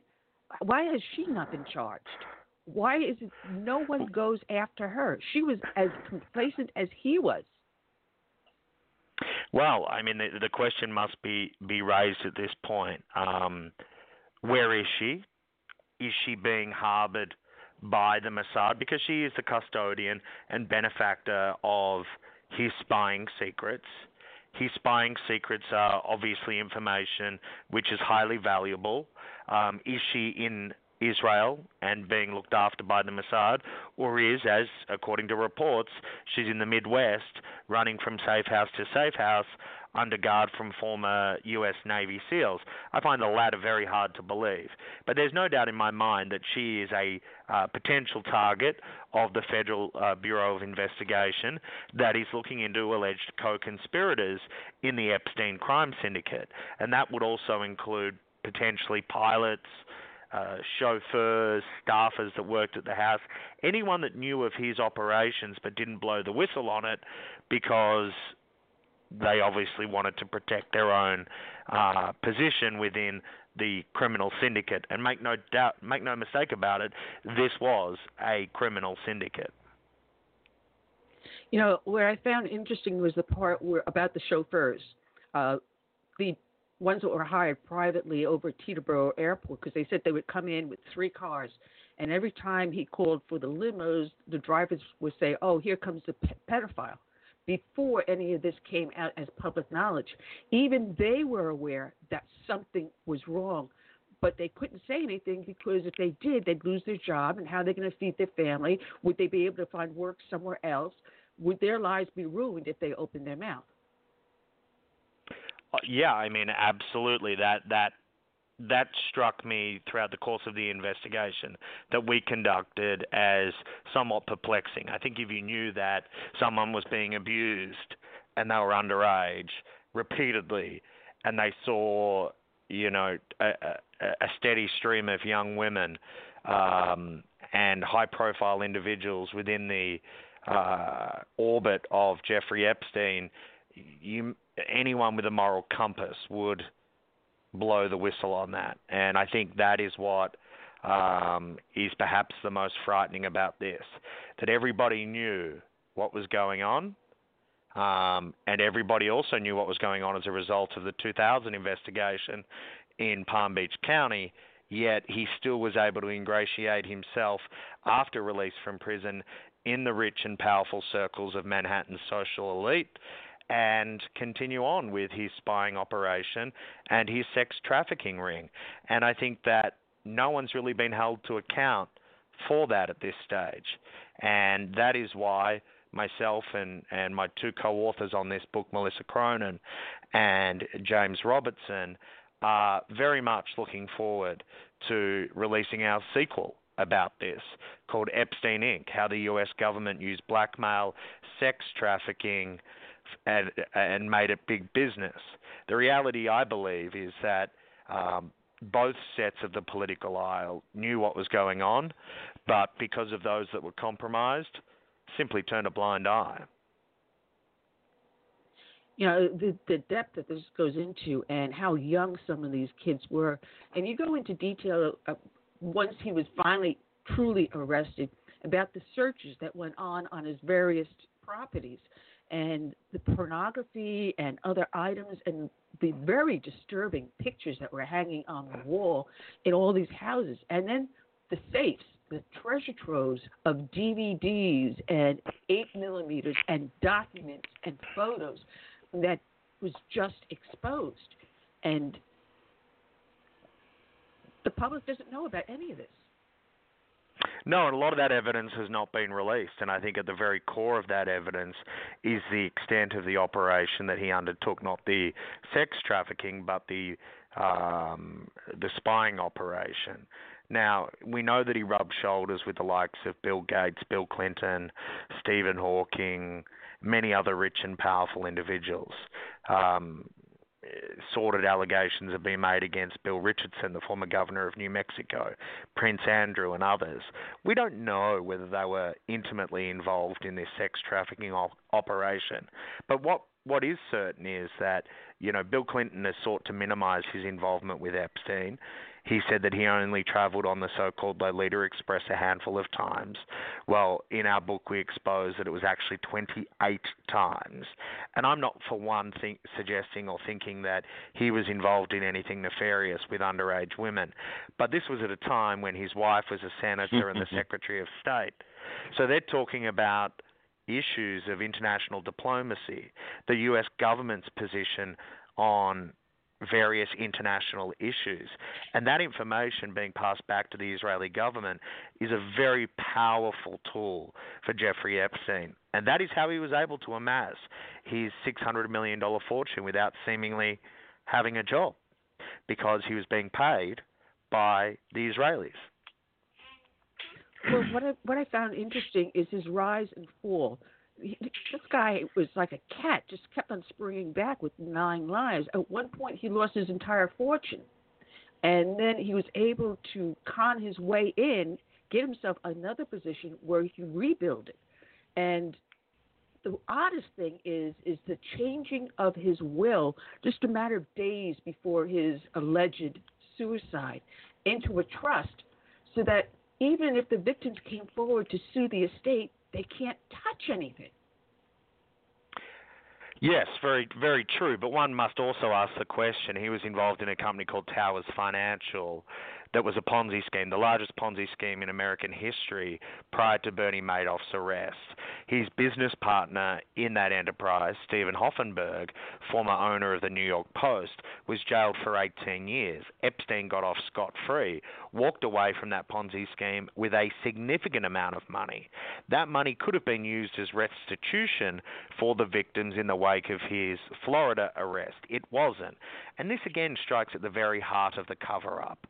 The cover up about who knew what, when they knew, and why they didn't do anything about it. Ultimately, Jeffrey Epstein was the man who knew too much, and now Ghislaine Maxwell is the woman who knows too much. You know, if you read how he ended up building this empire in your book, and it is very, very detailed, how he would get these young girls, high school girls, junior high school girls, and oh, you can make some money if you give this man a massage. And here they're thinking they're going to be trained to become a masseuse. They'll have a career once they get out of high school, something to do. I'll get some on hands training here and now, and maybe even line up some customers. And it just built from there, from a little bit of a rub into certain acts. And then, hey, listen, you want to earn extra money? Bring friends and had these young girls, and they're so impressionable at that age. You know, the peer pressure. Hey, listen, you can make some extra Christmas money. Forget about babysitting for t- ten or fifteen bucks. You can make an easy two hundred bucks in just a little while, just one night, and you oh, yeah. it. You want to make more money? Do more. It, it was a predatory uh, sequence of events that led these young vulnerable women into the grasp of Jeffrey Epstein with the help of others that helped procure these young ladies for him and destroyed their lives. Uh, we've spoken to countless victims and read the harrowing accounts of victims. I personally actually know, as is a close friend of mine, one of the women who was abused by him at a young age, and I know the profound impact it's had on her life. Um, and ironically, I've known this individual for 10 years, and it wasn't until his arrest six months ago that she told me that she was a victim of Jeffrey Epstein, and subsequently her name has been revealed. But eh, the way in which this person preyed upon individuals uh, on the lower socioeconomic element of society, but also using his connection to Les Wexner, um, who owns Victoria's Secret, to um, get other women through uh, the temptation of being involved with Victoria's Secret, of modeling, for example, in a catalogue, or being involved with the brand, he also used that to leverage his heinous activities. He was, in many accounts, the world's largest and most significant pedophile, which of course is not not not a uh, not a claim to fame that anyone would want to have. Well, we've got a caller in with a question. Do you want to take a question? Of course, yes. Okay. Uh, let's bring this person on, and if I can get there, we go. Uh, you're on the air live with Southern Sense. I'm your hostess, Annie, the radio chick. Our guest is um, Dylan Howard, author of Epstein, Dead Men Tell No Tales. To whom am I speaking? My name is Scott. Scott, you have a question for our author? I do. Um, I believe um, I was molested by Epstein when I was younger. I'm pretty sure of it. But I was a young. I was younger. I wasn't. You know, it wasn't like I was grown up or nothing. I was younger, and um, he did something to my butthole. Um, was there any uh, record of boys being uh, molested, Dylan? No, not to my knowledge. Well, thank you for the call, caller. Not, I. He only went after girls, so I don't think uh, the caller is legitimate. Um, but if it is true, then uh, I wish he would get himself some help. Anyway, uh, that's the whole thing. We don't know how many victims. We only know who came forward.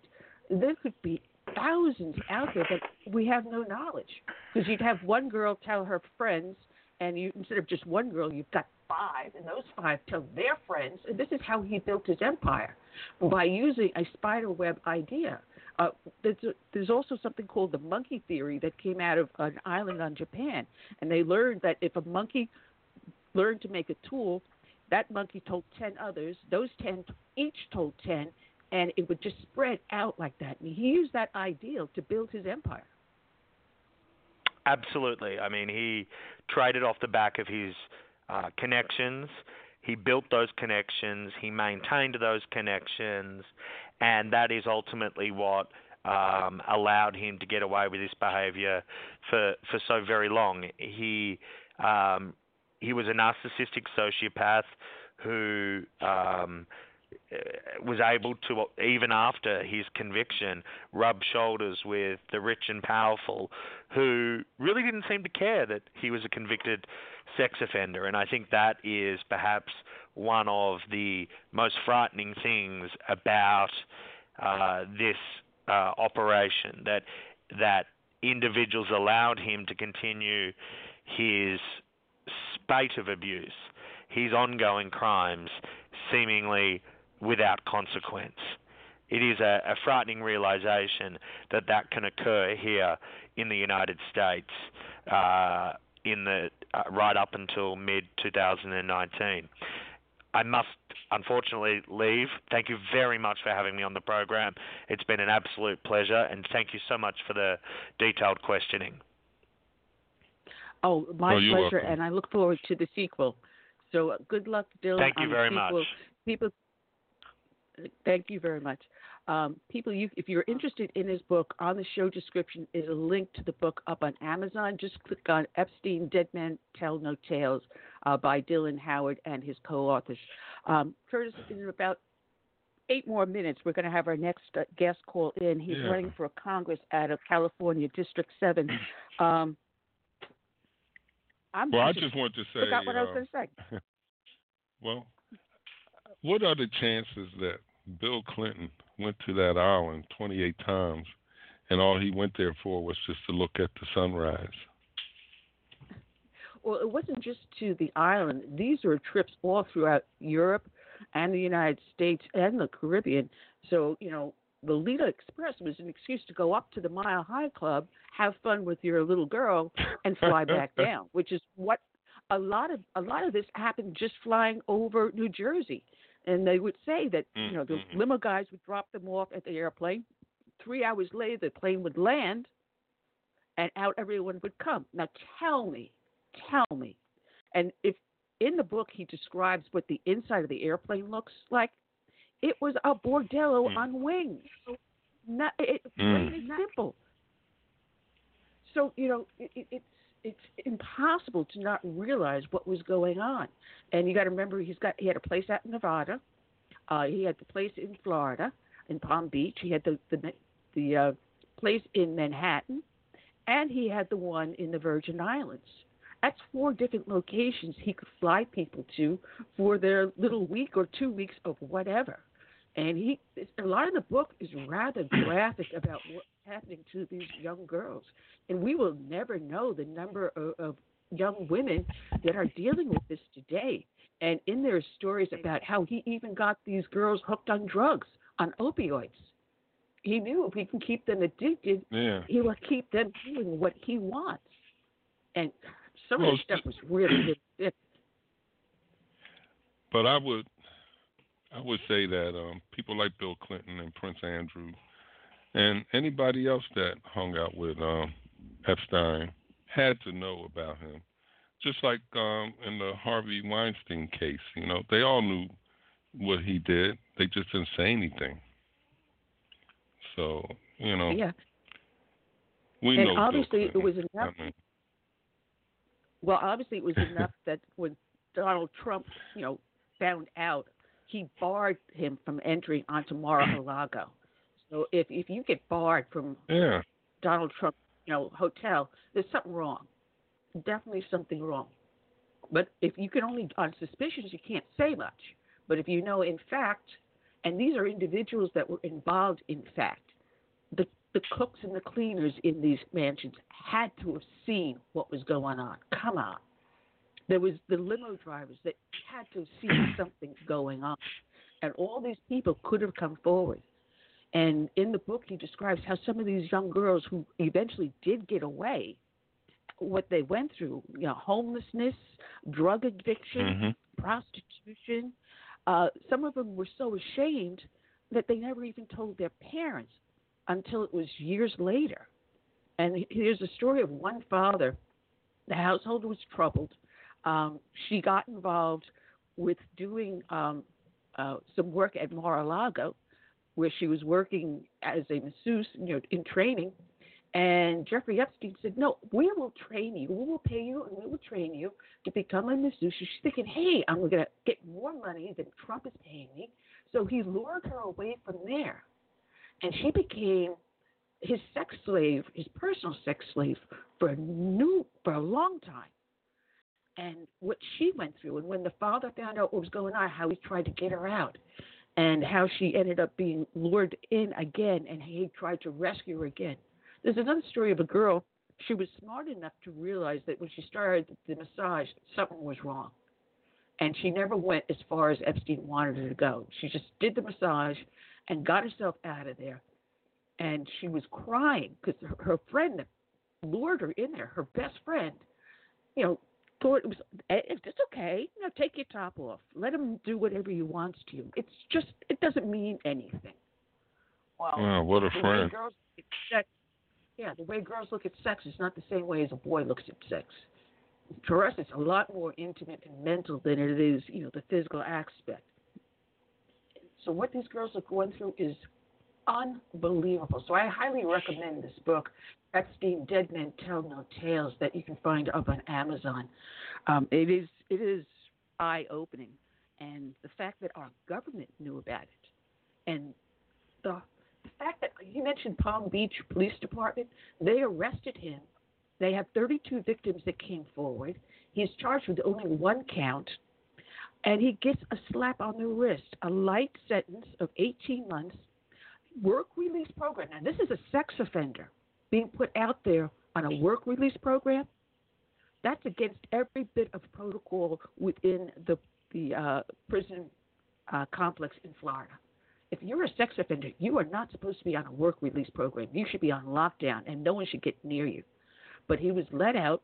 He was allowed to go to his office, where he controlled the Yeah. sex trafficking. There is He got a slap on the wrist. strong, poss- strong possibility that when he was on this work release program, there were more girls he recruited and enslaved. So you know, Palm uh, Palm Beach prosecution has a lot to answer for that. You know, yeah, he had an ankle bracelet on. Oh yeah. Well, read the book and you'll find out that ankle bracelet didn't prevent him from going to certain places he should not have been in. And the fact he had an ankle bracelet on should have triggered a lot of alarms. Uh, listen, I want to remind people that if you're looking for our chat room, there is a problem with the Blog Talk Radio system. We are unable to open the chat room on Blog Talk Radio, but we do have it open on Spreaker. So if you go to Spreaker.com, pull up SHR Media, SHR Media, and then scroll down to our show, Southern Sense. As a matter of fact, it should be playing right on top on SHR Media. The chat room is open over there.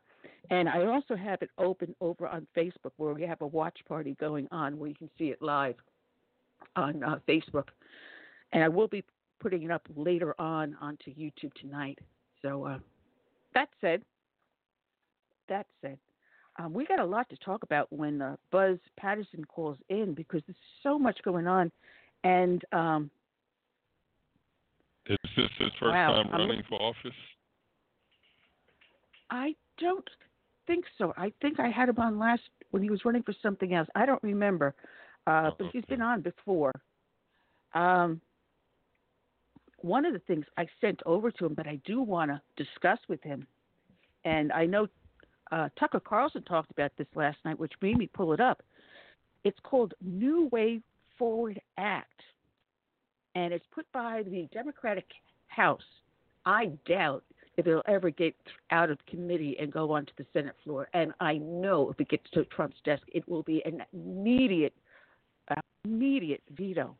But what they're trying to do with this new Way Forward Act is basically make it illegal to prosecute an illegal or deport an illegal alien. As a matter of fact, if mm-hmm. a person has been deported by ICE, it offers a pathway back for that illegal to return. Now, how many people have we mm. deported from MS 13 because they were here as illegal aliens? They committed a crime. We put them in prison. They did time. Once they get out of prison, there's an ICE detainer. We take them back across the border. This act will allow them to return. This is scary. This is I have to give it scary. to them.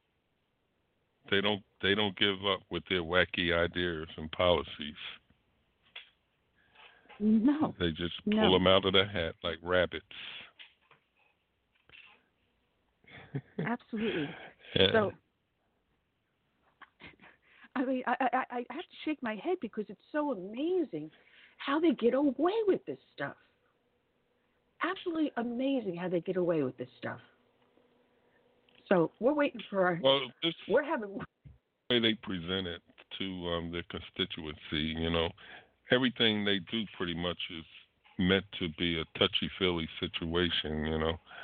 And it's just like the Affordable Care Act. It's this is a this is a policy that's anything but affordable, but they they label things in a way that you know people don't know the true nature.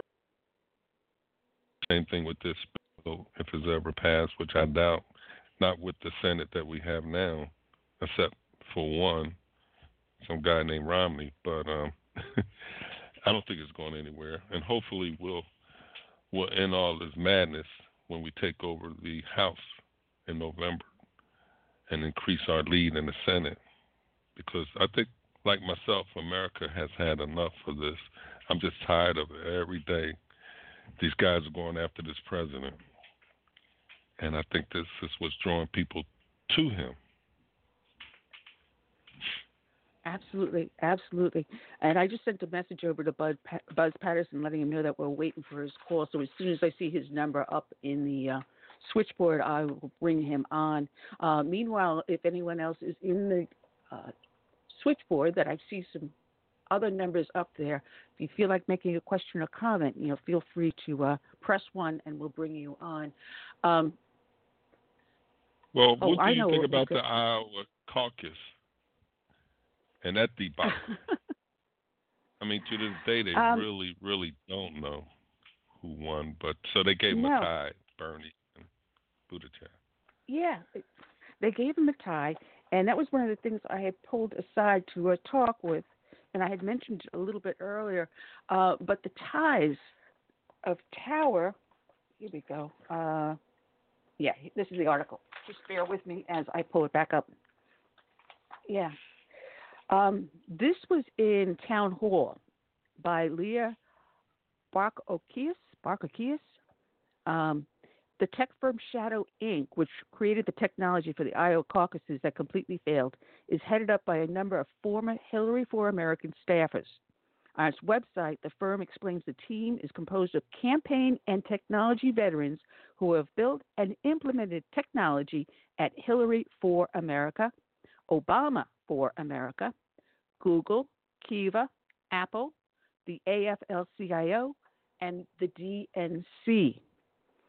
Shadow CEO, CTO, and COO, that's Chief Operating Officer, uh, Chief Technical Officer, and Chief Executive Officer, and the product manager all worked for Hillary in 2016. Um, that little last bit of shadow, uh, who the CEO, CTO, and COO, was put up by Mike Preisner up on Twitter on February 4th. Um, while the app was supposed to make Iowa caucuses easier, many caucus site precinct chairs reported that it wasn't working, an error that seems like it could have been prevented if Democratic leadership opened the app to prior scrutiny. Now, catch this here is a key Homeland Securities at CISA.gov offered to test the Iowa caucuses app. They declined. Uh, there is a DHS interview uh, that is up on looks like up on Twitter. Uh, Heather Swift posted this uh, as a DS, DHS spokesperson. Now, cybersecurity experts also roundly criticized the Iowa Democratic Party's decision to not identify the app maker publicly or allow it to be subject to open security and reliability testing. The cybersecurity wing of the Department of Homeland Security recently offered to do some security testing on the app, but the Iowa Democratic Party declined the outreach. According to people familiar with the matter. So, you know, they had an offer of testing the security on the app by the Department of Homeland Security. Now, mm-hmm. and Pete. Buttigieg, yeah, Pete Buttigieg uses the same vendor, Shadow Inc., that the Iowa Democratic Party paid to develop their app for caucus results. Now, catch this: the owner of Shadow is married to Buttigieg's digital director. Um, Shadow was launched on the 17th of January 2009. Mayor Pete announced his run for the presidency on the 23rd. The CEO of the company that owns Shadow tweets out her support, and the new CEO of Shadow worked for Hillary's campaign. Pete's campaign gives the giant contributions to, gives giant contributions to Shadow. Um, Hillary Clinton hyped up the $75 million initiative that founded the creation of Packer, Pacronym and the Shadow Inc., claiming it would protect against, quote, propaganda. David Plouffe, who was a Clinton insider, who's been hammering Bernie on MSNBC all night, is on this group's board. Uh, Nevada Democratic federal account paid Shadow 58000 in August. Iowa Dems paid the account in two payments each, 63000 and suggested the app wasn't developed until just months ago. Both caucuses state Shadow is a spinoff of a Democratic dark money PAC with direct connections to Hillary Clinton.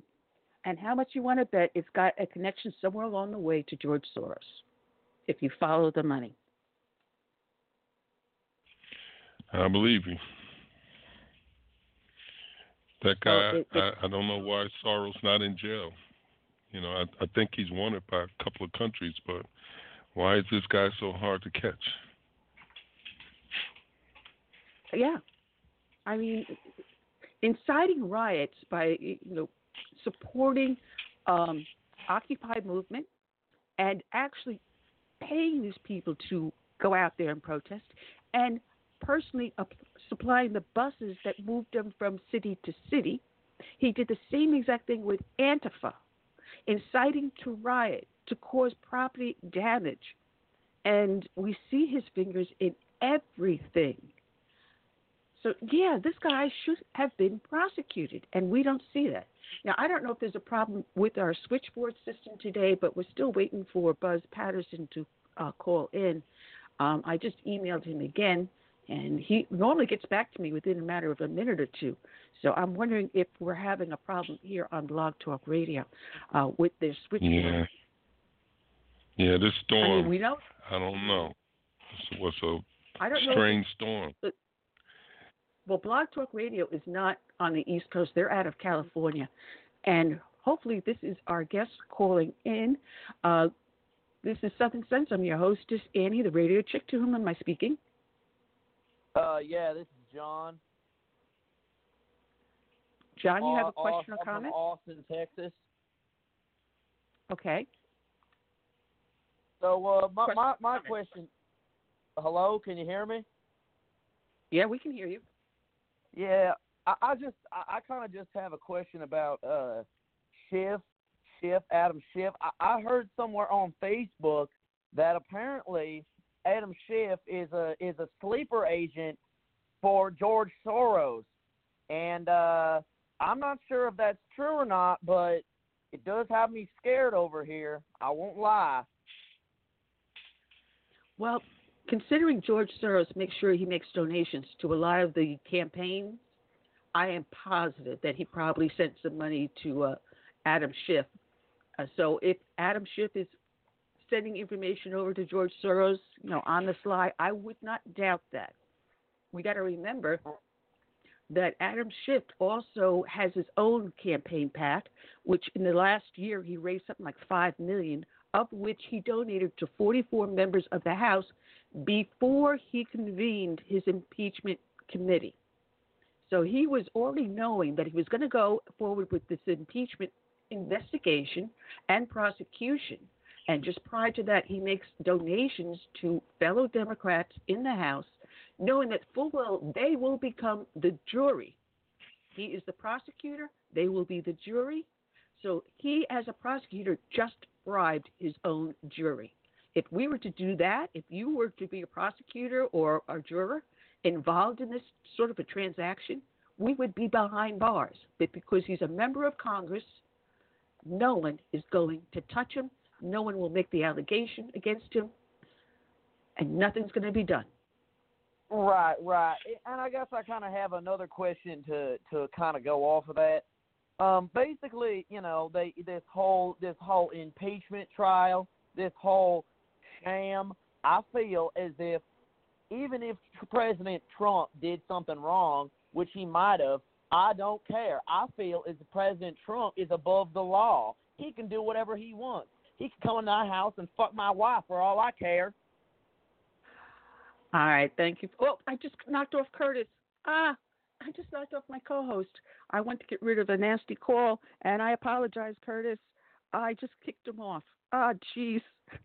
oh, oh, it's, it's just one of those days. Oh man. Uh, I, I'm I'm having.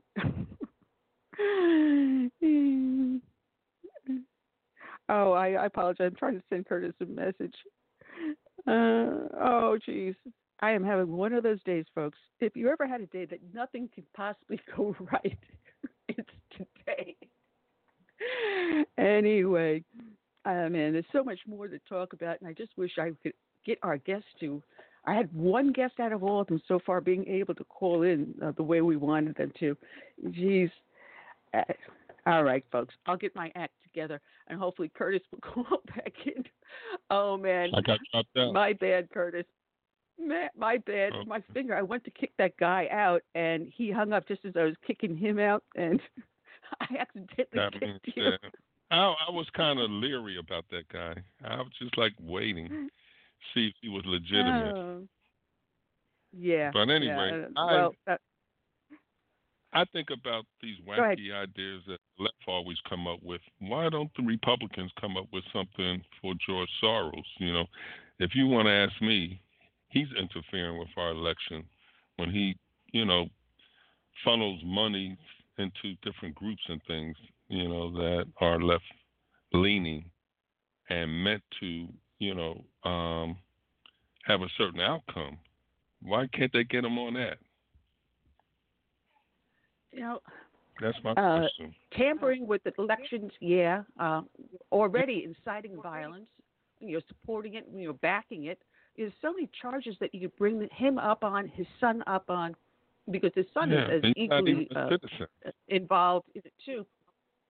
So maybe if we do get a Republican House and a stronger Republican Senate and see Trump four more years, um, maybe then somewhere along the way they can initial, initiate an investigation.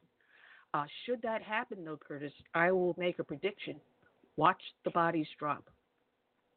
The same way Oh, yeah. any investigation with Hillary Clinton or Bubba Clinton, watch the bodies drop. And the same thing with Epstein, watch the bodies drop.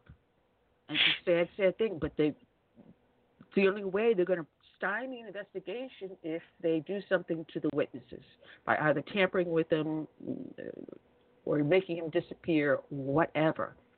I mean, again, back to Jeffrey Epstein. Questions about, you know, is this a suicide?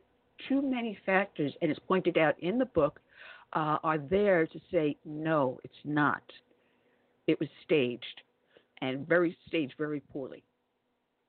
Very poorly staged. I, it's a great book to read. So again, I'm just waiting for Lieutenant Colonel Buzz Patterson to call in, and I'm wondering if he is having a problem uh, getting around yeah, to getting into our, our yeah. phone bank. So, So what do you think about have- Mitt Romney? What do you think about Mitt Romney um, and his decision to um, base his, his vote on on God? Um, that was I mean, he's he's he's not a team player. I mean, we got every Republican supporting this president, and he's the one standout because um, he just doesn't like Trump, and he comes up with all these other excuses why you know he can't support Trump. I would hope that Well- Utah residents would you know recall this guy or vote him out. Well, there is legislation that was put forward by a Republican in the U- Utah um, Senate uh, where it would allow, right now, there is no law in Utah that allows the voters to institute a recall of a sitting senator, sitting U.S. senator. There is nothing in the law, no procedure, there's no way for Utah to do this. He is putting forth And you would think every legislation state would have that. precisely that. I, if I remember like correctly. I believe the bill is Senate Bill 217. I could be right or wrong, uh, but it was just recently proposed. So if passed, yeah, Romney could then be effectively recalled, not for not following the will of his constituents. You know, it's a heavily red area, and uh, he just did not listen to his constituents, and that's a sad, sad thing. Um, Yeah. We had huge And he gets to be in here office for six years. Exactly. He That's said he's not running for re-election. He claims he's not running for re-election, but I would rather see him switch to the Democratic Party and admit Yeah, his liberal leanings openly than to pull a stunt like that he did. It's very disappointing to the voters. Here you think you ele- you thought you elected someone that followed the same uh, beliefs that you do, that followed the Republican um, uh, platform. I'm having some major brain Right. today. And instead, he pulls the rug out from underneath all the voters. So, you know, it, if, if that's your true colors, then actually live and vote them if that's your true colors. And allow the voters in your state to decide whether or not they want to keep you or kick you out. And if this uh, legislation passes in uh, Utah, we just may see that happen. And hooray, let's do this. We've got our next guest in on the line, and let's bring him on board retired Lieutenant Colonel Buzz Patterson, U.S. Air Force, running for Congress out of California District 7. Buzz for Congress. Good afternoon, Buzz. How are you doing today? I'm doing fantastic. So sorry I'm a little bit late. We are just going a million miles an hour out here. I just finished up a speech uh, here in Sacramento, and I was trying to get you guys a bit earlier, so hopefully you guys can hear me. Um, I'm actually walking out of the hotel right now, so hopefully the background noise is not too loud. Oh no, you sound fine. You sound absolutely fine. You know, um, there's so much that's going on, but people can find your campaign website, Buzz, the number four Congress, buzz4congress.com. Um, I looked at your website and it's really great. Uh, let me put up what I have here. One of the things that was in the State of the Union uh, that President uh, Trump had addressed was school choice. And what he did at that State of the Union was so uplifting.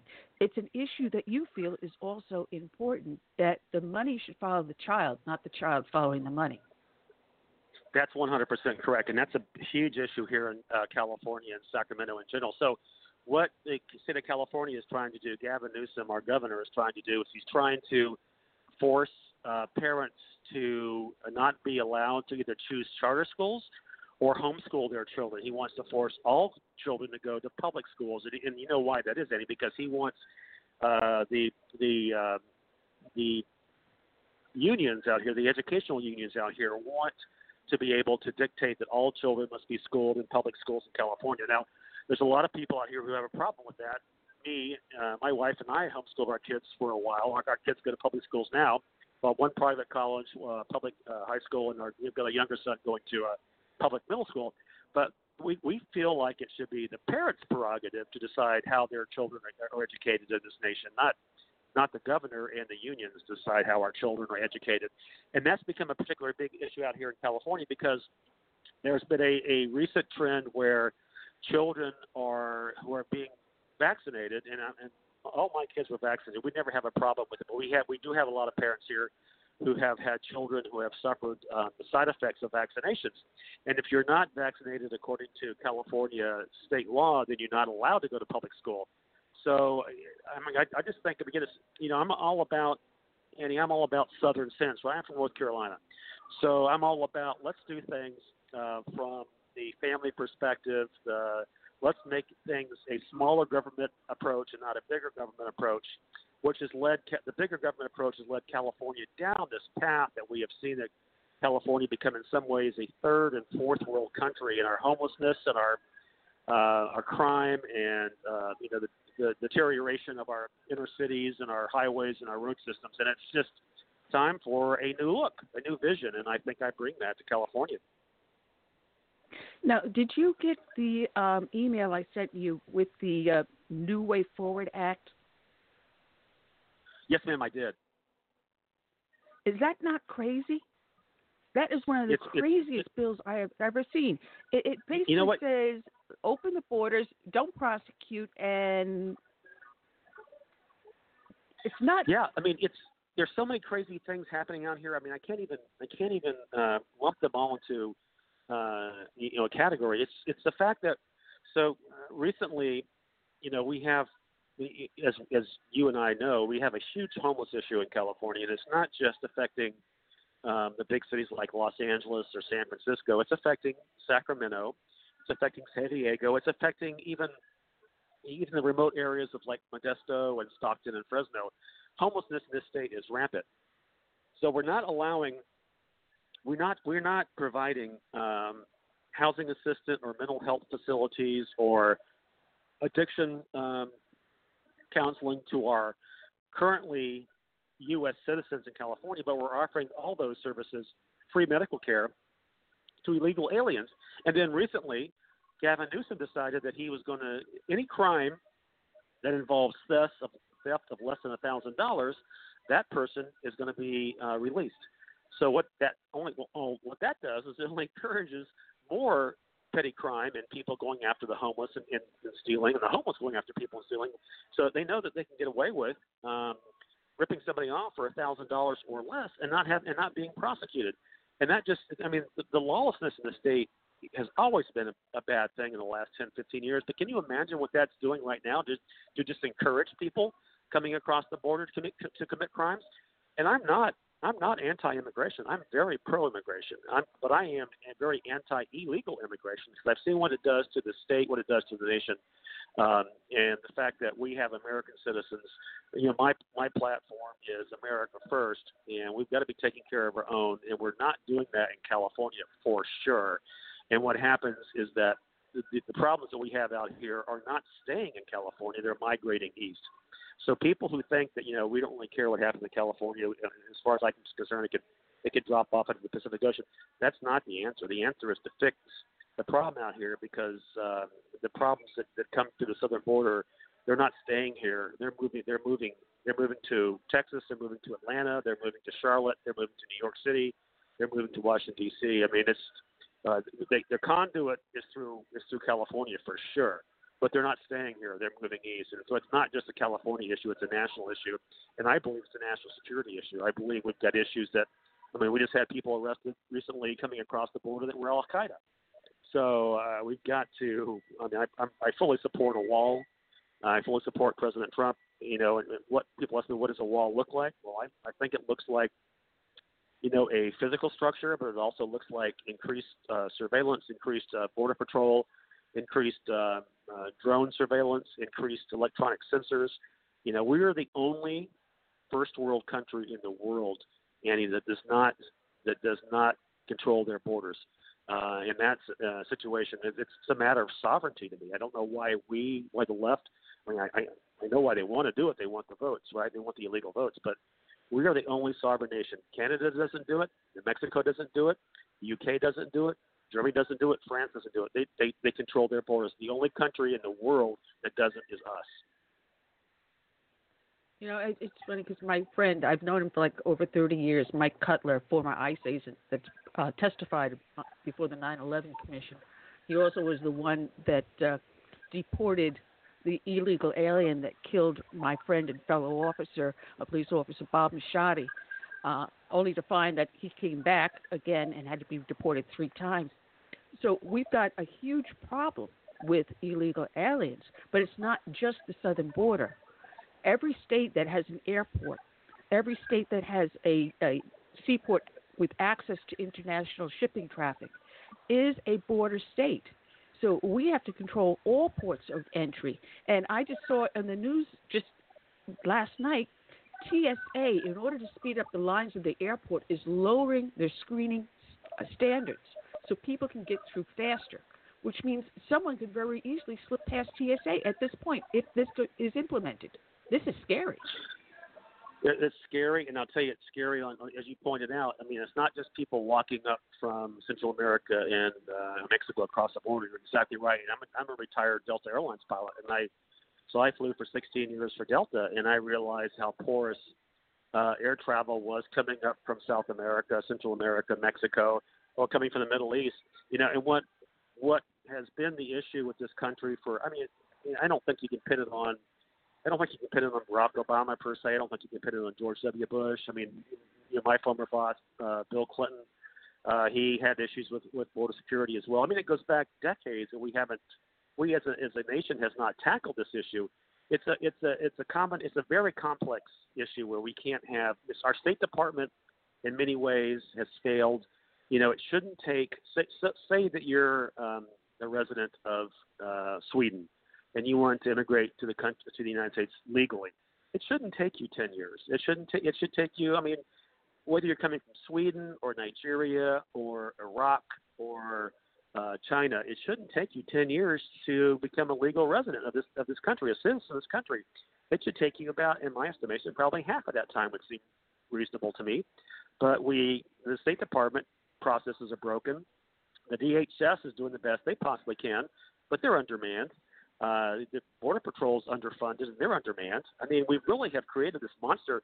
And when you when you when you encourage people, when you encourage uh, people to, to bypass the system, right? So if you're living in Ecuador or you're living in Salvador or Honduras, then you see the incentive of coming to the United States of America and getting free medical care, uh, you know, working working illegally on, in some capacity, uh, in the market and sending your money back to your family, and you, and you make that you, you create a vacuum that people are sucking into in this nation, and it's it, I mean it's, I think it's a structure break structural breakdown on so many levels in this nation. I mean it, it, you know the State Department, DHS, Border Patrol, the, uh, the Defense Department, um, airlines, the FAA, you know, TSA. We have we have created this huge monster, and it's not going to be easily fixed, but one of the first things we can do is start tightening down on the controls and, and making it not not easier to get through an airport screening, but harder to get through an airport screening. I know it. I know it affects the airlines. I've been there. I'm a pilot. I understand that people get upset going through TSA TSA lines. I understand that. However, the alternative is another 9/11, and I don't think the company, the country, or our economy can withstand another attack like that. I mean, it almost destroyed the economy of this country, and I think another one uh, on, a, on a similar or, or greater scale will bankrupt the nation and throw us back into another, you know, World War II like calamity. And I just don't think we can afford to do that. You know, when I owned a travel agency back in the uh, late 70s, early 80s, you know, you, when you traveled internationally, you needed to have a visa. Uh, somewhere along the way, they they got rid of that, but we still require some proof that when you come here on a tourist visa, you know you have you don't have an open-ended ticket to return. You have a specific return date, and these dates are being violated. People come over on a tourist visa, stay. They come over on a student visa, overextend themselves and stay. Uh, they come over on a work visa and then just disappear into the fabric of our nation. Uh, we had recent stories about workers coming from Saudi Arabia to work on the military bases. They show up at the front gate and then are never seen again. Somewhere along the way, they just disappear on the base. This is on a military installation these are scary things that are happening to our nation because they're insisting on open borders, and it's going to cost us dearly.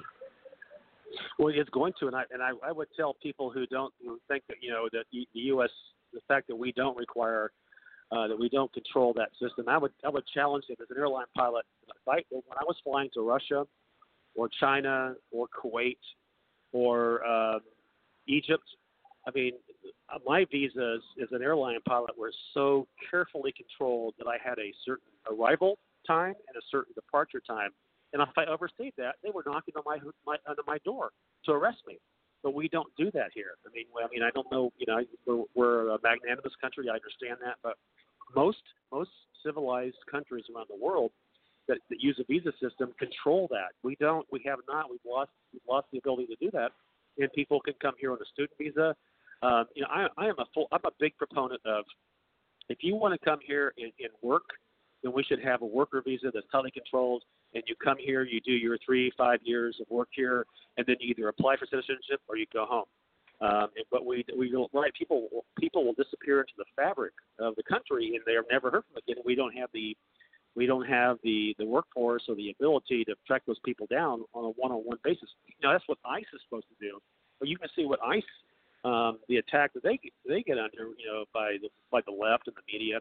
I mean, these guys are just doing their jobs. I mean, when God bless ICE. I mean, they're they're stopping child trafficking and sex trafficking and all kinds of crazy things from happening on the border, and they get they get just ridiculed and, and uh, attacked uh, by Democrats left and right. I mean, and they should be we should be enhancing ICE's capability, not not decreasing it or talking about removing them altogether. Now, uh, just to switch the subject a little bit, you got a primary coming up next month. I believe it's what March third. It is. All right. Well, there's a bill that worked its way through the state assembly is going up before the state senate, and this this is mind-boggling. It was introduced by Senator Melissa Hurtado, who would permit voters to change their party affiliation or address within two weeks of election day without having to re-register to vote which is going to put into play a lot of independent voters. And can you imagine how many will turn around uh, saying, "Well, I'm registered as a Democrat, but I want to influence the Republican primary to vote for the more progressive candidate on the Republican side," uh, and they don't have to re-register to vote. They just just say, "All right, I'm changing my party affiliation. This is my address change, whatever." And then just absolutely unduly influence your party primary? This is crazy. I mean, has California well, gone completely ape shit? Yes, California has gone completely ape shit. And you know, when I'm talking about, you know, the fact that, that this is another one. That, so in California, I don't, you know, I don't, I, th- I don't think most states adopt this, but in California we have what's called a, a jungle primary. So, regardless of party affiliation, uh, the top two vote getters go forward. Now, thankfully, um, in my in my race against my opponent, Ami Bera, who's a Democrat uh, in Sacramento, uh, he and I are going to go forward. So I don't have a lot of Republican. I don't have any Republican um, competition. So, but I've got friends that are, for example, a buddy of mine, Eric Early, is running against uh, Adam Schiff. He's got four other Republican candidates going against him. A guy that's running, a friend of mine, Mike Garcia, is running against, uh, running for the old Katie Katie Hill spot in uh, Valencia, Santa Clarita area he's got four or five going after uh, going with against him too. So, so what Californians have done, and unfortunately Arnold Schwarzenegger started this when he was governor. This top two thing means that regardless of party affiliation, the top two vote getters go forward from the primary. And you're right, our primary is March 3rd. Um, it, I feel confident we're going to be going forward as in the top two. But can you imagine if um, if you were in a district like uh, the one I think it's uh, California 26, where there's got they've got five Republican uh, contenders, can you imagine if you had Democrats uh, who could switch their affiliation and vote for uh, the cheap, the easiest or the or the least qualified Republican, and then switch back uh, prior to the general? and that's what they try to do here, and and they've gotten really really good at it. I mean, it, it's one of these things where we've got, you know, I'm you know I'm a fighter. I'm an Air Force pilot, uh, 20 years in the Air Force. I'm a guy that in California you have two options. I mean, a lot of our friends are leaving. A lot of our family have left uh, California, so you have two options here. You flee, you go to greener pastures, you go to Texas, or you go to Colorado, or you go to Utah or Idaho, or you stay here and fight. And the first thing we got to do is get, give Donald Trump back the House, which is which is the main reason why I'm running, because uh, I want to get President Trump the next four years and have him be able to focus on the country and, and our nation's uh, issues and not have to worry about the next Jerry Nadler or Adam Schiff or Nancy Pelosi um, impeachment inquiry. But I think I think we can do that. I think President Trump's on board with that as well. But we have got to give President Trump back to the House first, and then we got to start tack- tackling the, the issues that that plague California. And you know, I'm telling you, it's not just Republicans in the state. I travel around the state talking all the time. I've got a great campaign commercial. People want to go to buzz4congress.com. Take a look at my first campaign ad. It's not about it's not about specific issues. It's about California and whether you know whether you're going to stay here and fight with me, be my wingman, join my squadron, or you're going to leave. And I think that most Californians, regardless of, of party right now, are so upset. In fact, yesterday we had we were doing a phone bank. Uh, I was calling constituents last night, um, talking to them and, and encouraging them to come out on March 3rd. And I had a gentleman who heard that we were down at Republican headquarters in Sacramento.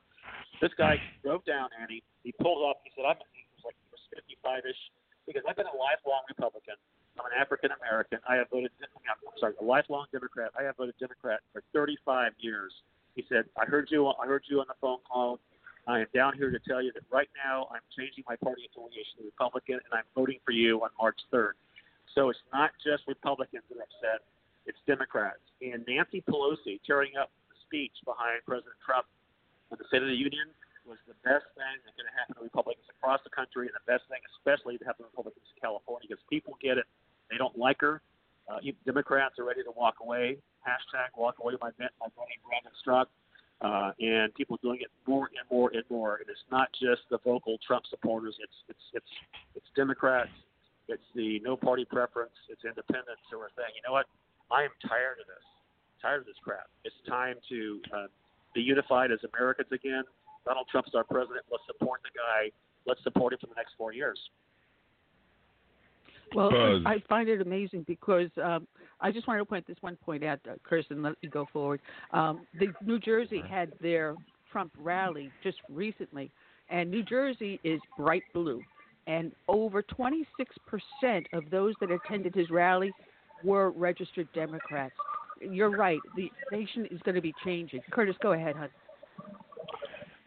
Yeah, I know a lot of Republicans want to write off California because it is so left. And I can understand why some of the Republicans there would want to succeed from California and form their own state. But I see things a little differently.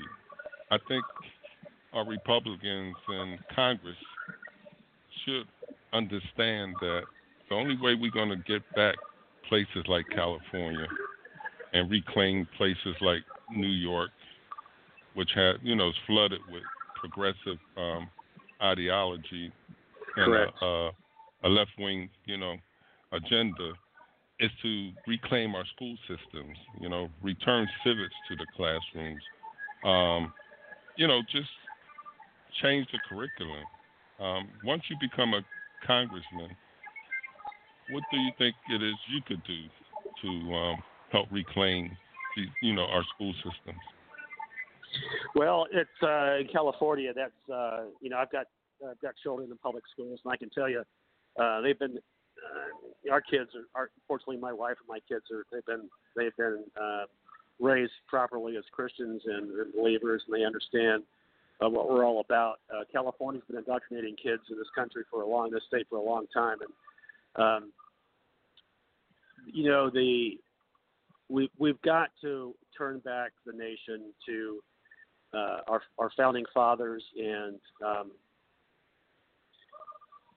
um, getting back to what we were what we were raised upon and how we go forward with that is just being good stewards of our of our uh, of our kids, of our families, and um, it's sad that we've gotten to this point that we have to let public school teachers uh, train and raise our children when in fact it should be the parents and the uh, the mom and dads and the churches uh, doing doing this uh, and getting our school system. One of the biggest problems out here, Curtis, is the fact that we have um, educational unions, teachers unions running running um, uh, and trying to dictate school policy.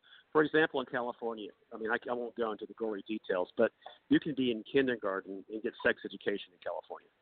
I mean, that to me is, is shocking that we would even, as a public school system, allow that to happen. Um, it's just, it's, it's, it's unfortunate, but we got to get people in the right position. Number one, Common Core, uh, uh, Barack Obama's Common Core, it's not working uh, across the state. I've, I've talked to parents all the time that say this is just that's why a lot of parents are homeschooling their kids. They're sitting in the charter schools. They're not required to do Common Core if they go to a charter school or do or, or homeschool.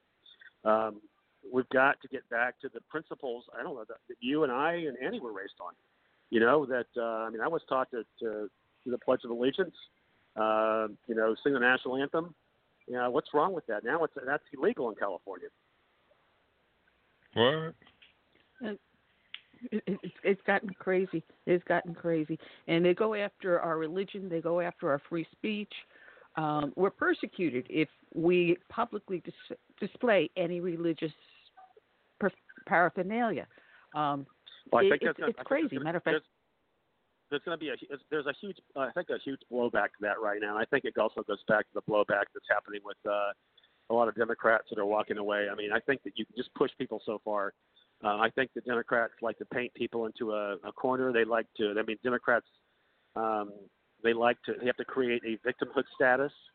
Um, you know, when when they see more and more African Americans and Asians and Hispanics going to the right and, Repub- and voting Republican, that's why they're trying to encourage more and more illegal aliens to come across because they need that vote. They need that voting base. Um, and I think more and more Americans are getting it. You know, I'm not. I would probably tell you that I'm a, a very fiscal uh, conservative. I'm a, I'm a pro uh, national security, pro military conservative.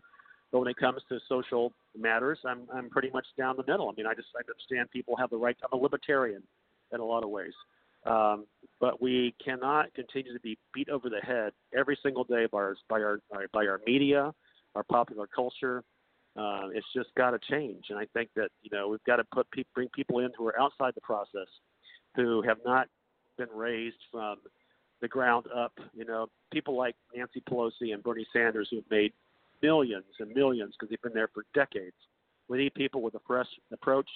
We need people that uh, have um, have had military experience in my in my in my uh, in my case, or people who have had business experience in Donald Trump's case. We need people who have a fresh take on life a fresh take on how the country should operate. And um, I think that's uh, that's the, future of the country. I mean, I've seen I see problems on both sides of the aisle.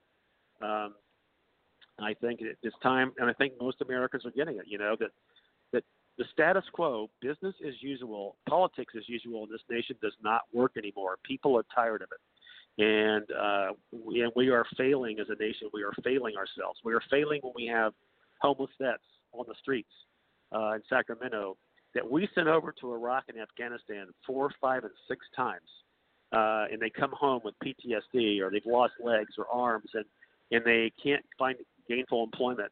They can't afford housing, and and we're and they're forced to go onto the streets of Sacramento, but yet and we don't we don't give them a hand up. We don't give them uh, medical care, but we offer illegal aliens coming across um, from El Salvador. We give them pre medical care and we give them free public education. You know that it, it's it's no longer for Democrats. It's no longer America first. It's everybody else but America first, and that has got me so incensed. That's why I'm running for Congress. Well, you know, what I'd love to see one day is if the Veterans Affairs Administration, when a guy or gal is getting ready to separate from whatever service they're in, that they sit the person down and say, "He, here, these are the skill sets you have. These are the different areas in the public sector that should be able to hire you. And here, we're going to help you to learn how to do an interview so the new employer can understand how your skill sets will fit that job." And fortunately, our mayor here in South Carolina, mayor, uh, governor, whew, that was a big Freudian slip. Governor in South Carolina, Henry McMaster's, has started to initiate that very program here statewide. I'd love to see that for every single person getting ready to separate from the military. Well, that's a great point because you know, 80% of all military specialties uh, have a have a civilian equivalent. So I was an airline. I mean, I was an Air Force pilot for 20 years, and so I easily rolled into a, a job as an airline pilot for Delta Airlines. Right. So 80% of us coming out of the military have a, a civilian equivalent. Um, but when people are coming back from Iraq, uh, our VA system, which is has become a lot better uh, under President Trump, but it's still not where it needs to be. So we've got people coming back from combat. I, I can tell you personally, if you've been to combat, it's a life-changing experience. It's life-altering. So the VA will do a. Uh, so if you come back from your tours in Iraq or Afghanistan and you've been in combat on the ground, so you say you're an Army, Army guy or girl, a Marine, and you come home, you get your initial uh, in processing with the VA, and they can see you two more times in the next 360, 365 days. So that's just not enough. I mean, when you come back from Congress, uh, from combat, the first thing you do is you, you, you do your you do your first event, uh, your first uh, meeting with uh, specialist at the VA, and you get two more times in the next year. So what happens in that two more times is you you start going back into you know your PTSD issues, your mental health, your addiction, your your drug abuse. We have we have 22 22 vets a day commit suicide. 22 a day. That is way too more, way more than should be acceptable in a nation like this. And uh, I just find it I find it incredible that we're not addressing these issues, but we're but we're encouraging more and more people to come over and get on the public dole uh, that are not that have not contributed to the American dream, have not contributed to America's national security and defense, and um, I just think they've got our priorities upside down. Now, well, the good thing is the work that Trump is doing and the work you're going to support, because in his State of the Union, he said he took seven million off of food stamps, ten million off of welfare. On top of that, he signed an executive order that was upheld that said that if you're on public assistance, we're not issuing you a green card. Right, and that's I love the way that. it should be. Yeah, I mean that's a, you know, that's just smart. That's just smart stewardship of our of our finances, right? I mean, why would we? We can't. I mean, we're how many trillion are we in the hole right now in terms of uh, our debt? Uh, and you know we're still accruing another trillion, trillion and a half per year. I mean, that's that's not just affecting you and I. That's affecting our kids and our grandkids. Um, and I'm, I'm one of my big things uh, when I get to Congress is going to be in favor of a balanced budget amendment. And I also I'm also a huge uh, supporter of uh, term limits. I don't think we should have people that can be in Congress 35, 40 years, making billions and owning. In, in, for example, in Nancy Pelosi's case, owning a owning a, a you know five star vineyard uh, in Napa Valley, and uh, and, and, and her husband cutting uh, real estate deals in China. I just don't think that's what what service to the country is all about. I mean, I mean, you know, I, I took an oath of office when I was um, in the, as an Air Force officer, and my oath never expires. And I and my oath was to support and defend the Constitution against all enemies, foreign and domestic. Now, Nancy Pelosi took the exact same oath. You see her doing that? I don't see her doing that. Uh, I see Donald Trump doing it, but I sure as heck don't see Nancy Pelosi or, or uh, Adam Schiff or Jerry Nadler doing it, or, or Chuck Schumer. I just think people they take that oath and they do they do it. Um, I'm not even sure most of them even remember the oath they took, and I think that that's kind of a, a sad commentary too. No, I, I remember that day, July 15th, 1986, when I raised my white gloved hand and, and took that oath too. Yep. That is a day that's etched in my memory. And how can you forget taking that oath? You know, I got to admit though, it just just broke through the Washington Examiner in an interview with President Trump. He has said that Nancy Pelosi broke the law when she tore up the speech document. Hallelujah. Well, she broke a lot of things, and I also saw today that they, uh, the White House escorted uh, Lieutenant Colonel Vindman out of the NSC and sent him on his way. And I want to see that guy, the guy that actually started this whole impeachment scenario, a sitting active duty lieutenant colonel in the U.S. Army who went around the chain of command and started uh, a coup attempt against a sitting commander in chief. And today he was escorted out of the White House. And there's going to be there's going to be some payback. And President Trump's not he's not a person you want to screw around with, and uh, I I don't see him backing. Now Now that he was he's been acquitted, I can see Vindman. I, I hope that the guy is uh, court-martialed and he does some time, and I hope that Nancy Pelosi pays for that. I mean, these these uh, these grandstanding plays that they do without any repercussions, just like Hillary Clinton and the 33,000 emails she destroyed, and, and, and breaking up her servers and her um, her cell phones with hammers. I mean, the fact that, that we can no longer, I don't think Americans are going to tolerate any longer there being two levels of justice in this country one for them and one for all the rest of us. Uh, I think people are beyond tired of that. And I think Trump gets it.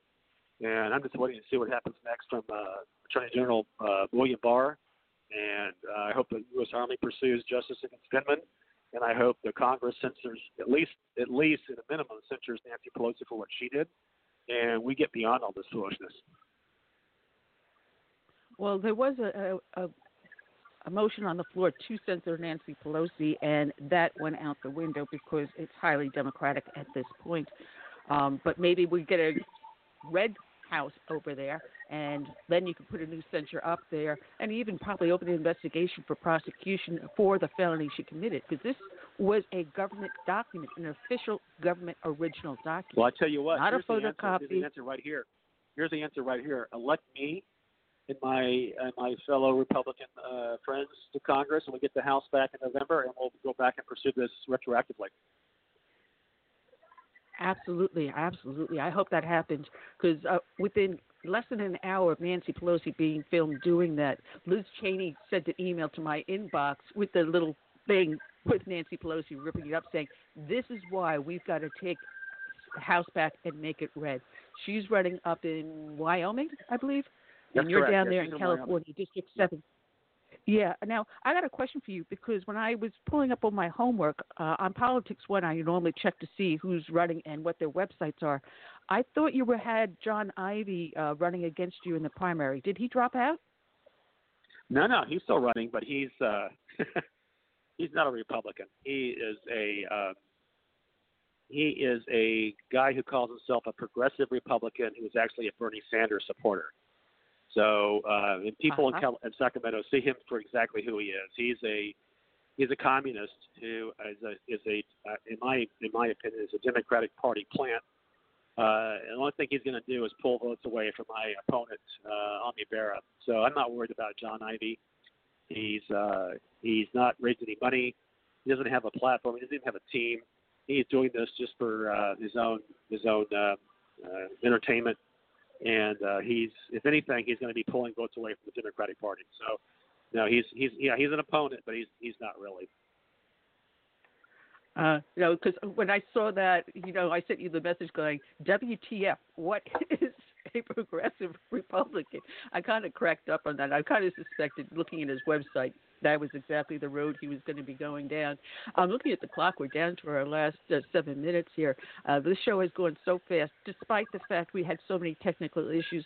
And again, I'm going to remind the listeners, I'm sorry I did not uh, open the chat room because we could not open the chat room today, so I could not take your questions or comments through the chat room. I apologize. It's a technical issue on the side of Blog Talk Radio. I had no control of it. We did have the chat room open up on Facebook where people participated on the uh, live watch party, and I did have it up on Spreaker under SHR Media, uh, so people were able to make some questions and comments. But Buzz, you know, I'm going to wish you good luck. Your website is your first name, Buzz, B U Z Z, the number four, Congress Congress.com, buzz4congress.com. And I'm going to wish you a lot of luck. And I know your schedule is really busy, so if people want to know where you can appear, they can go to your website, click on the events, because I think, uh, what is today? Today is, you've got one tomorrow in Wilton. And on Sunday, you've got a meet and greet. I mean, you've got an, even a country music night with Trey Taylor. I mean, you are you're all over the place. Yeah, th- uh, thank you for doing that. You know, and we're we've got a fundraiser tomorrow at a at a ranch in Wilton. Uh, people can go to Buzz for Congress uh, and check us out there. I've got one in Fair Oaks, uh, meet and greet on Sunday. Then I'm going to be on One American News Network on Wednesday morning um, down in San Diego. And then we've got a country and western singer Trey Taylor, who's just a fabulous young young man and a, a great singer. He's he's doing a, a benefit con- concert for us in L.A. on Valentine's evening, as a matter of fact, uh, in Torrance, and then we're going to be doing one on the 29th of February in Folsom, right in the middle of my district, Folsom, California. So we're going to be doing one at the Folsom Community Center on the evening of 29th. So it's Trey Taylor.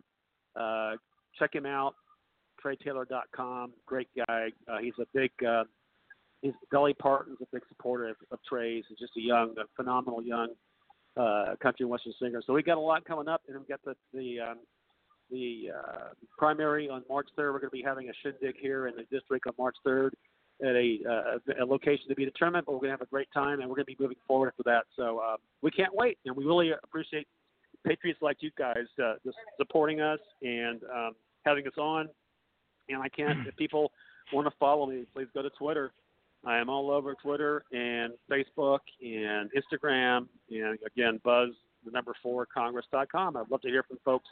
And as always, you know, campaigns are expensive, and especially in California. So if people can throw some money at us, we will be using it very wisely, and we want to kick uh, Democratic uh, candidate Representative Ami Bera out of office and get give President Trump back the House of Congress. Well, good luck. Sound like Buzz. a plan. And God bless you for God, bless you for the hard Thank work you you so much do. for what you and for- guys do. All right, thanks. Check it out, Lieutenant Colonel Buzz Patterson, Buzz, the number four Congress, buzz4congress.com. You know, make a donation if you're not in California. You know, like you said, do the same thing that Ted Cruz did. You know, five dollars. Ted Cruz won his Senate seat on five dollars a donation. It's not hard to do for candidates that we can support. A few bucks here, a few bucks there. It really can't. It, it totals up to a significant amount and give them a helping hand. And we're going to get more candidates uh, back on the show. We're going to try to give as much support to these candidates running for the House, especially to turn the House back red. And it's like Liz Cheney said in her mail, we're going to do it one seat at a time, and we can turn the whole nation around if we all pull together and work together. That said, Curtis, uh, we'll be back here on Friday, next Friday, and it's going to be your friend Ernie Panza that will be co-hosting with me. Um, I spoke to him just the other day, and he agreed to do the full show with us. You will be at a book signing on the 14th and 28th, so you won't be with me on those two dates. And I'll ask Ernie to come back on the 28th also. Uh, He and I get along real well. So Ernie's been on the show in the past. Uh, so we'll have Ernie Panza as our guest co-host. That's it. that's all I've got for today, folks. I want to thank everyone that's been listening over at Spreaker as well as over on Facebook, and we'll have this up on YouTube a little bit later. So I'm going to end the show with the song by our friend Gary Pecorella, "Save America." Until then, I say good night, God bless, and be safe out there.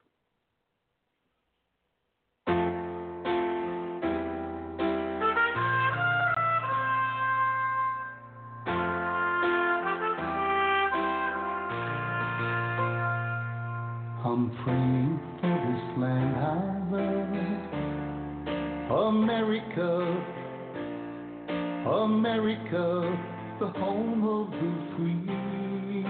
But there are people making plans to change America. They've no respect for her or what matters most to you.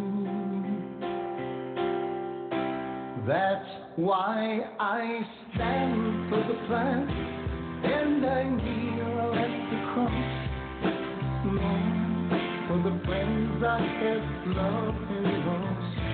And as we believe in God we trust,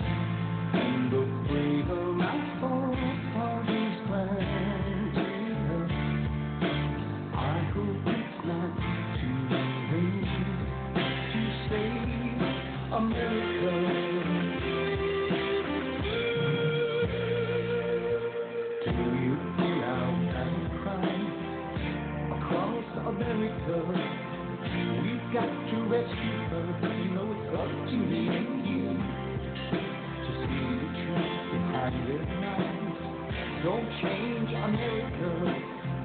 God bless America and the red, white, and blue. That's why I stand for the flag and I kneel at the cross. Lord, for the friends I kept blood and lost in that steel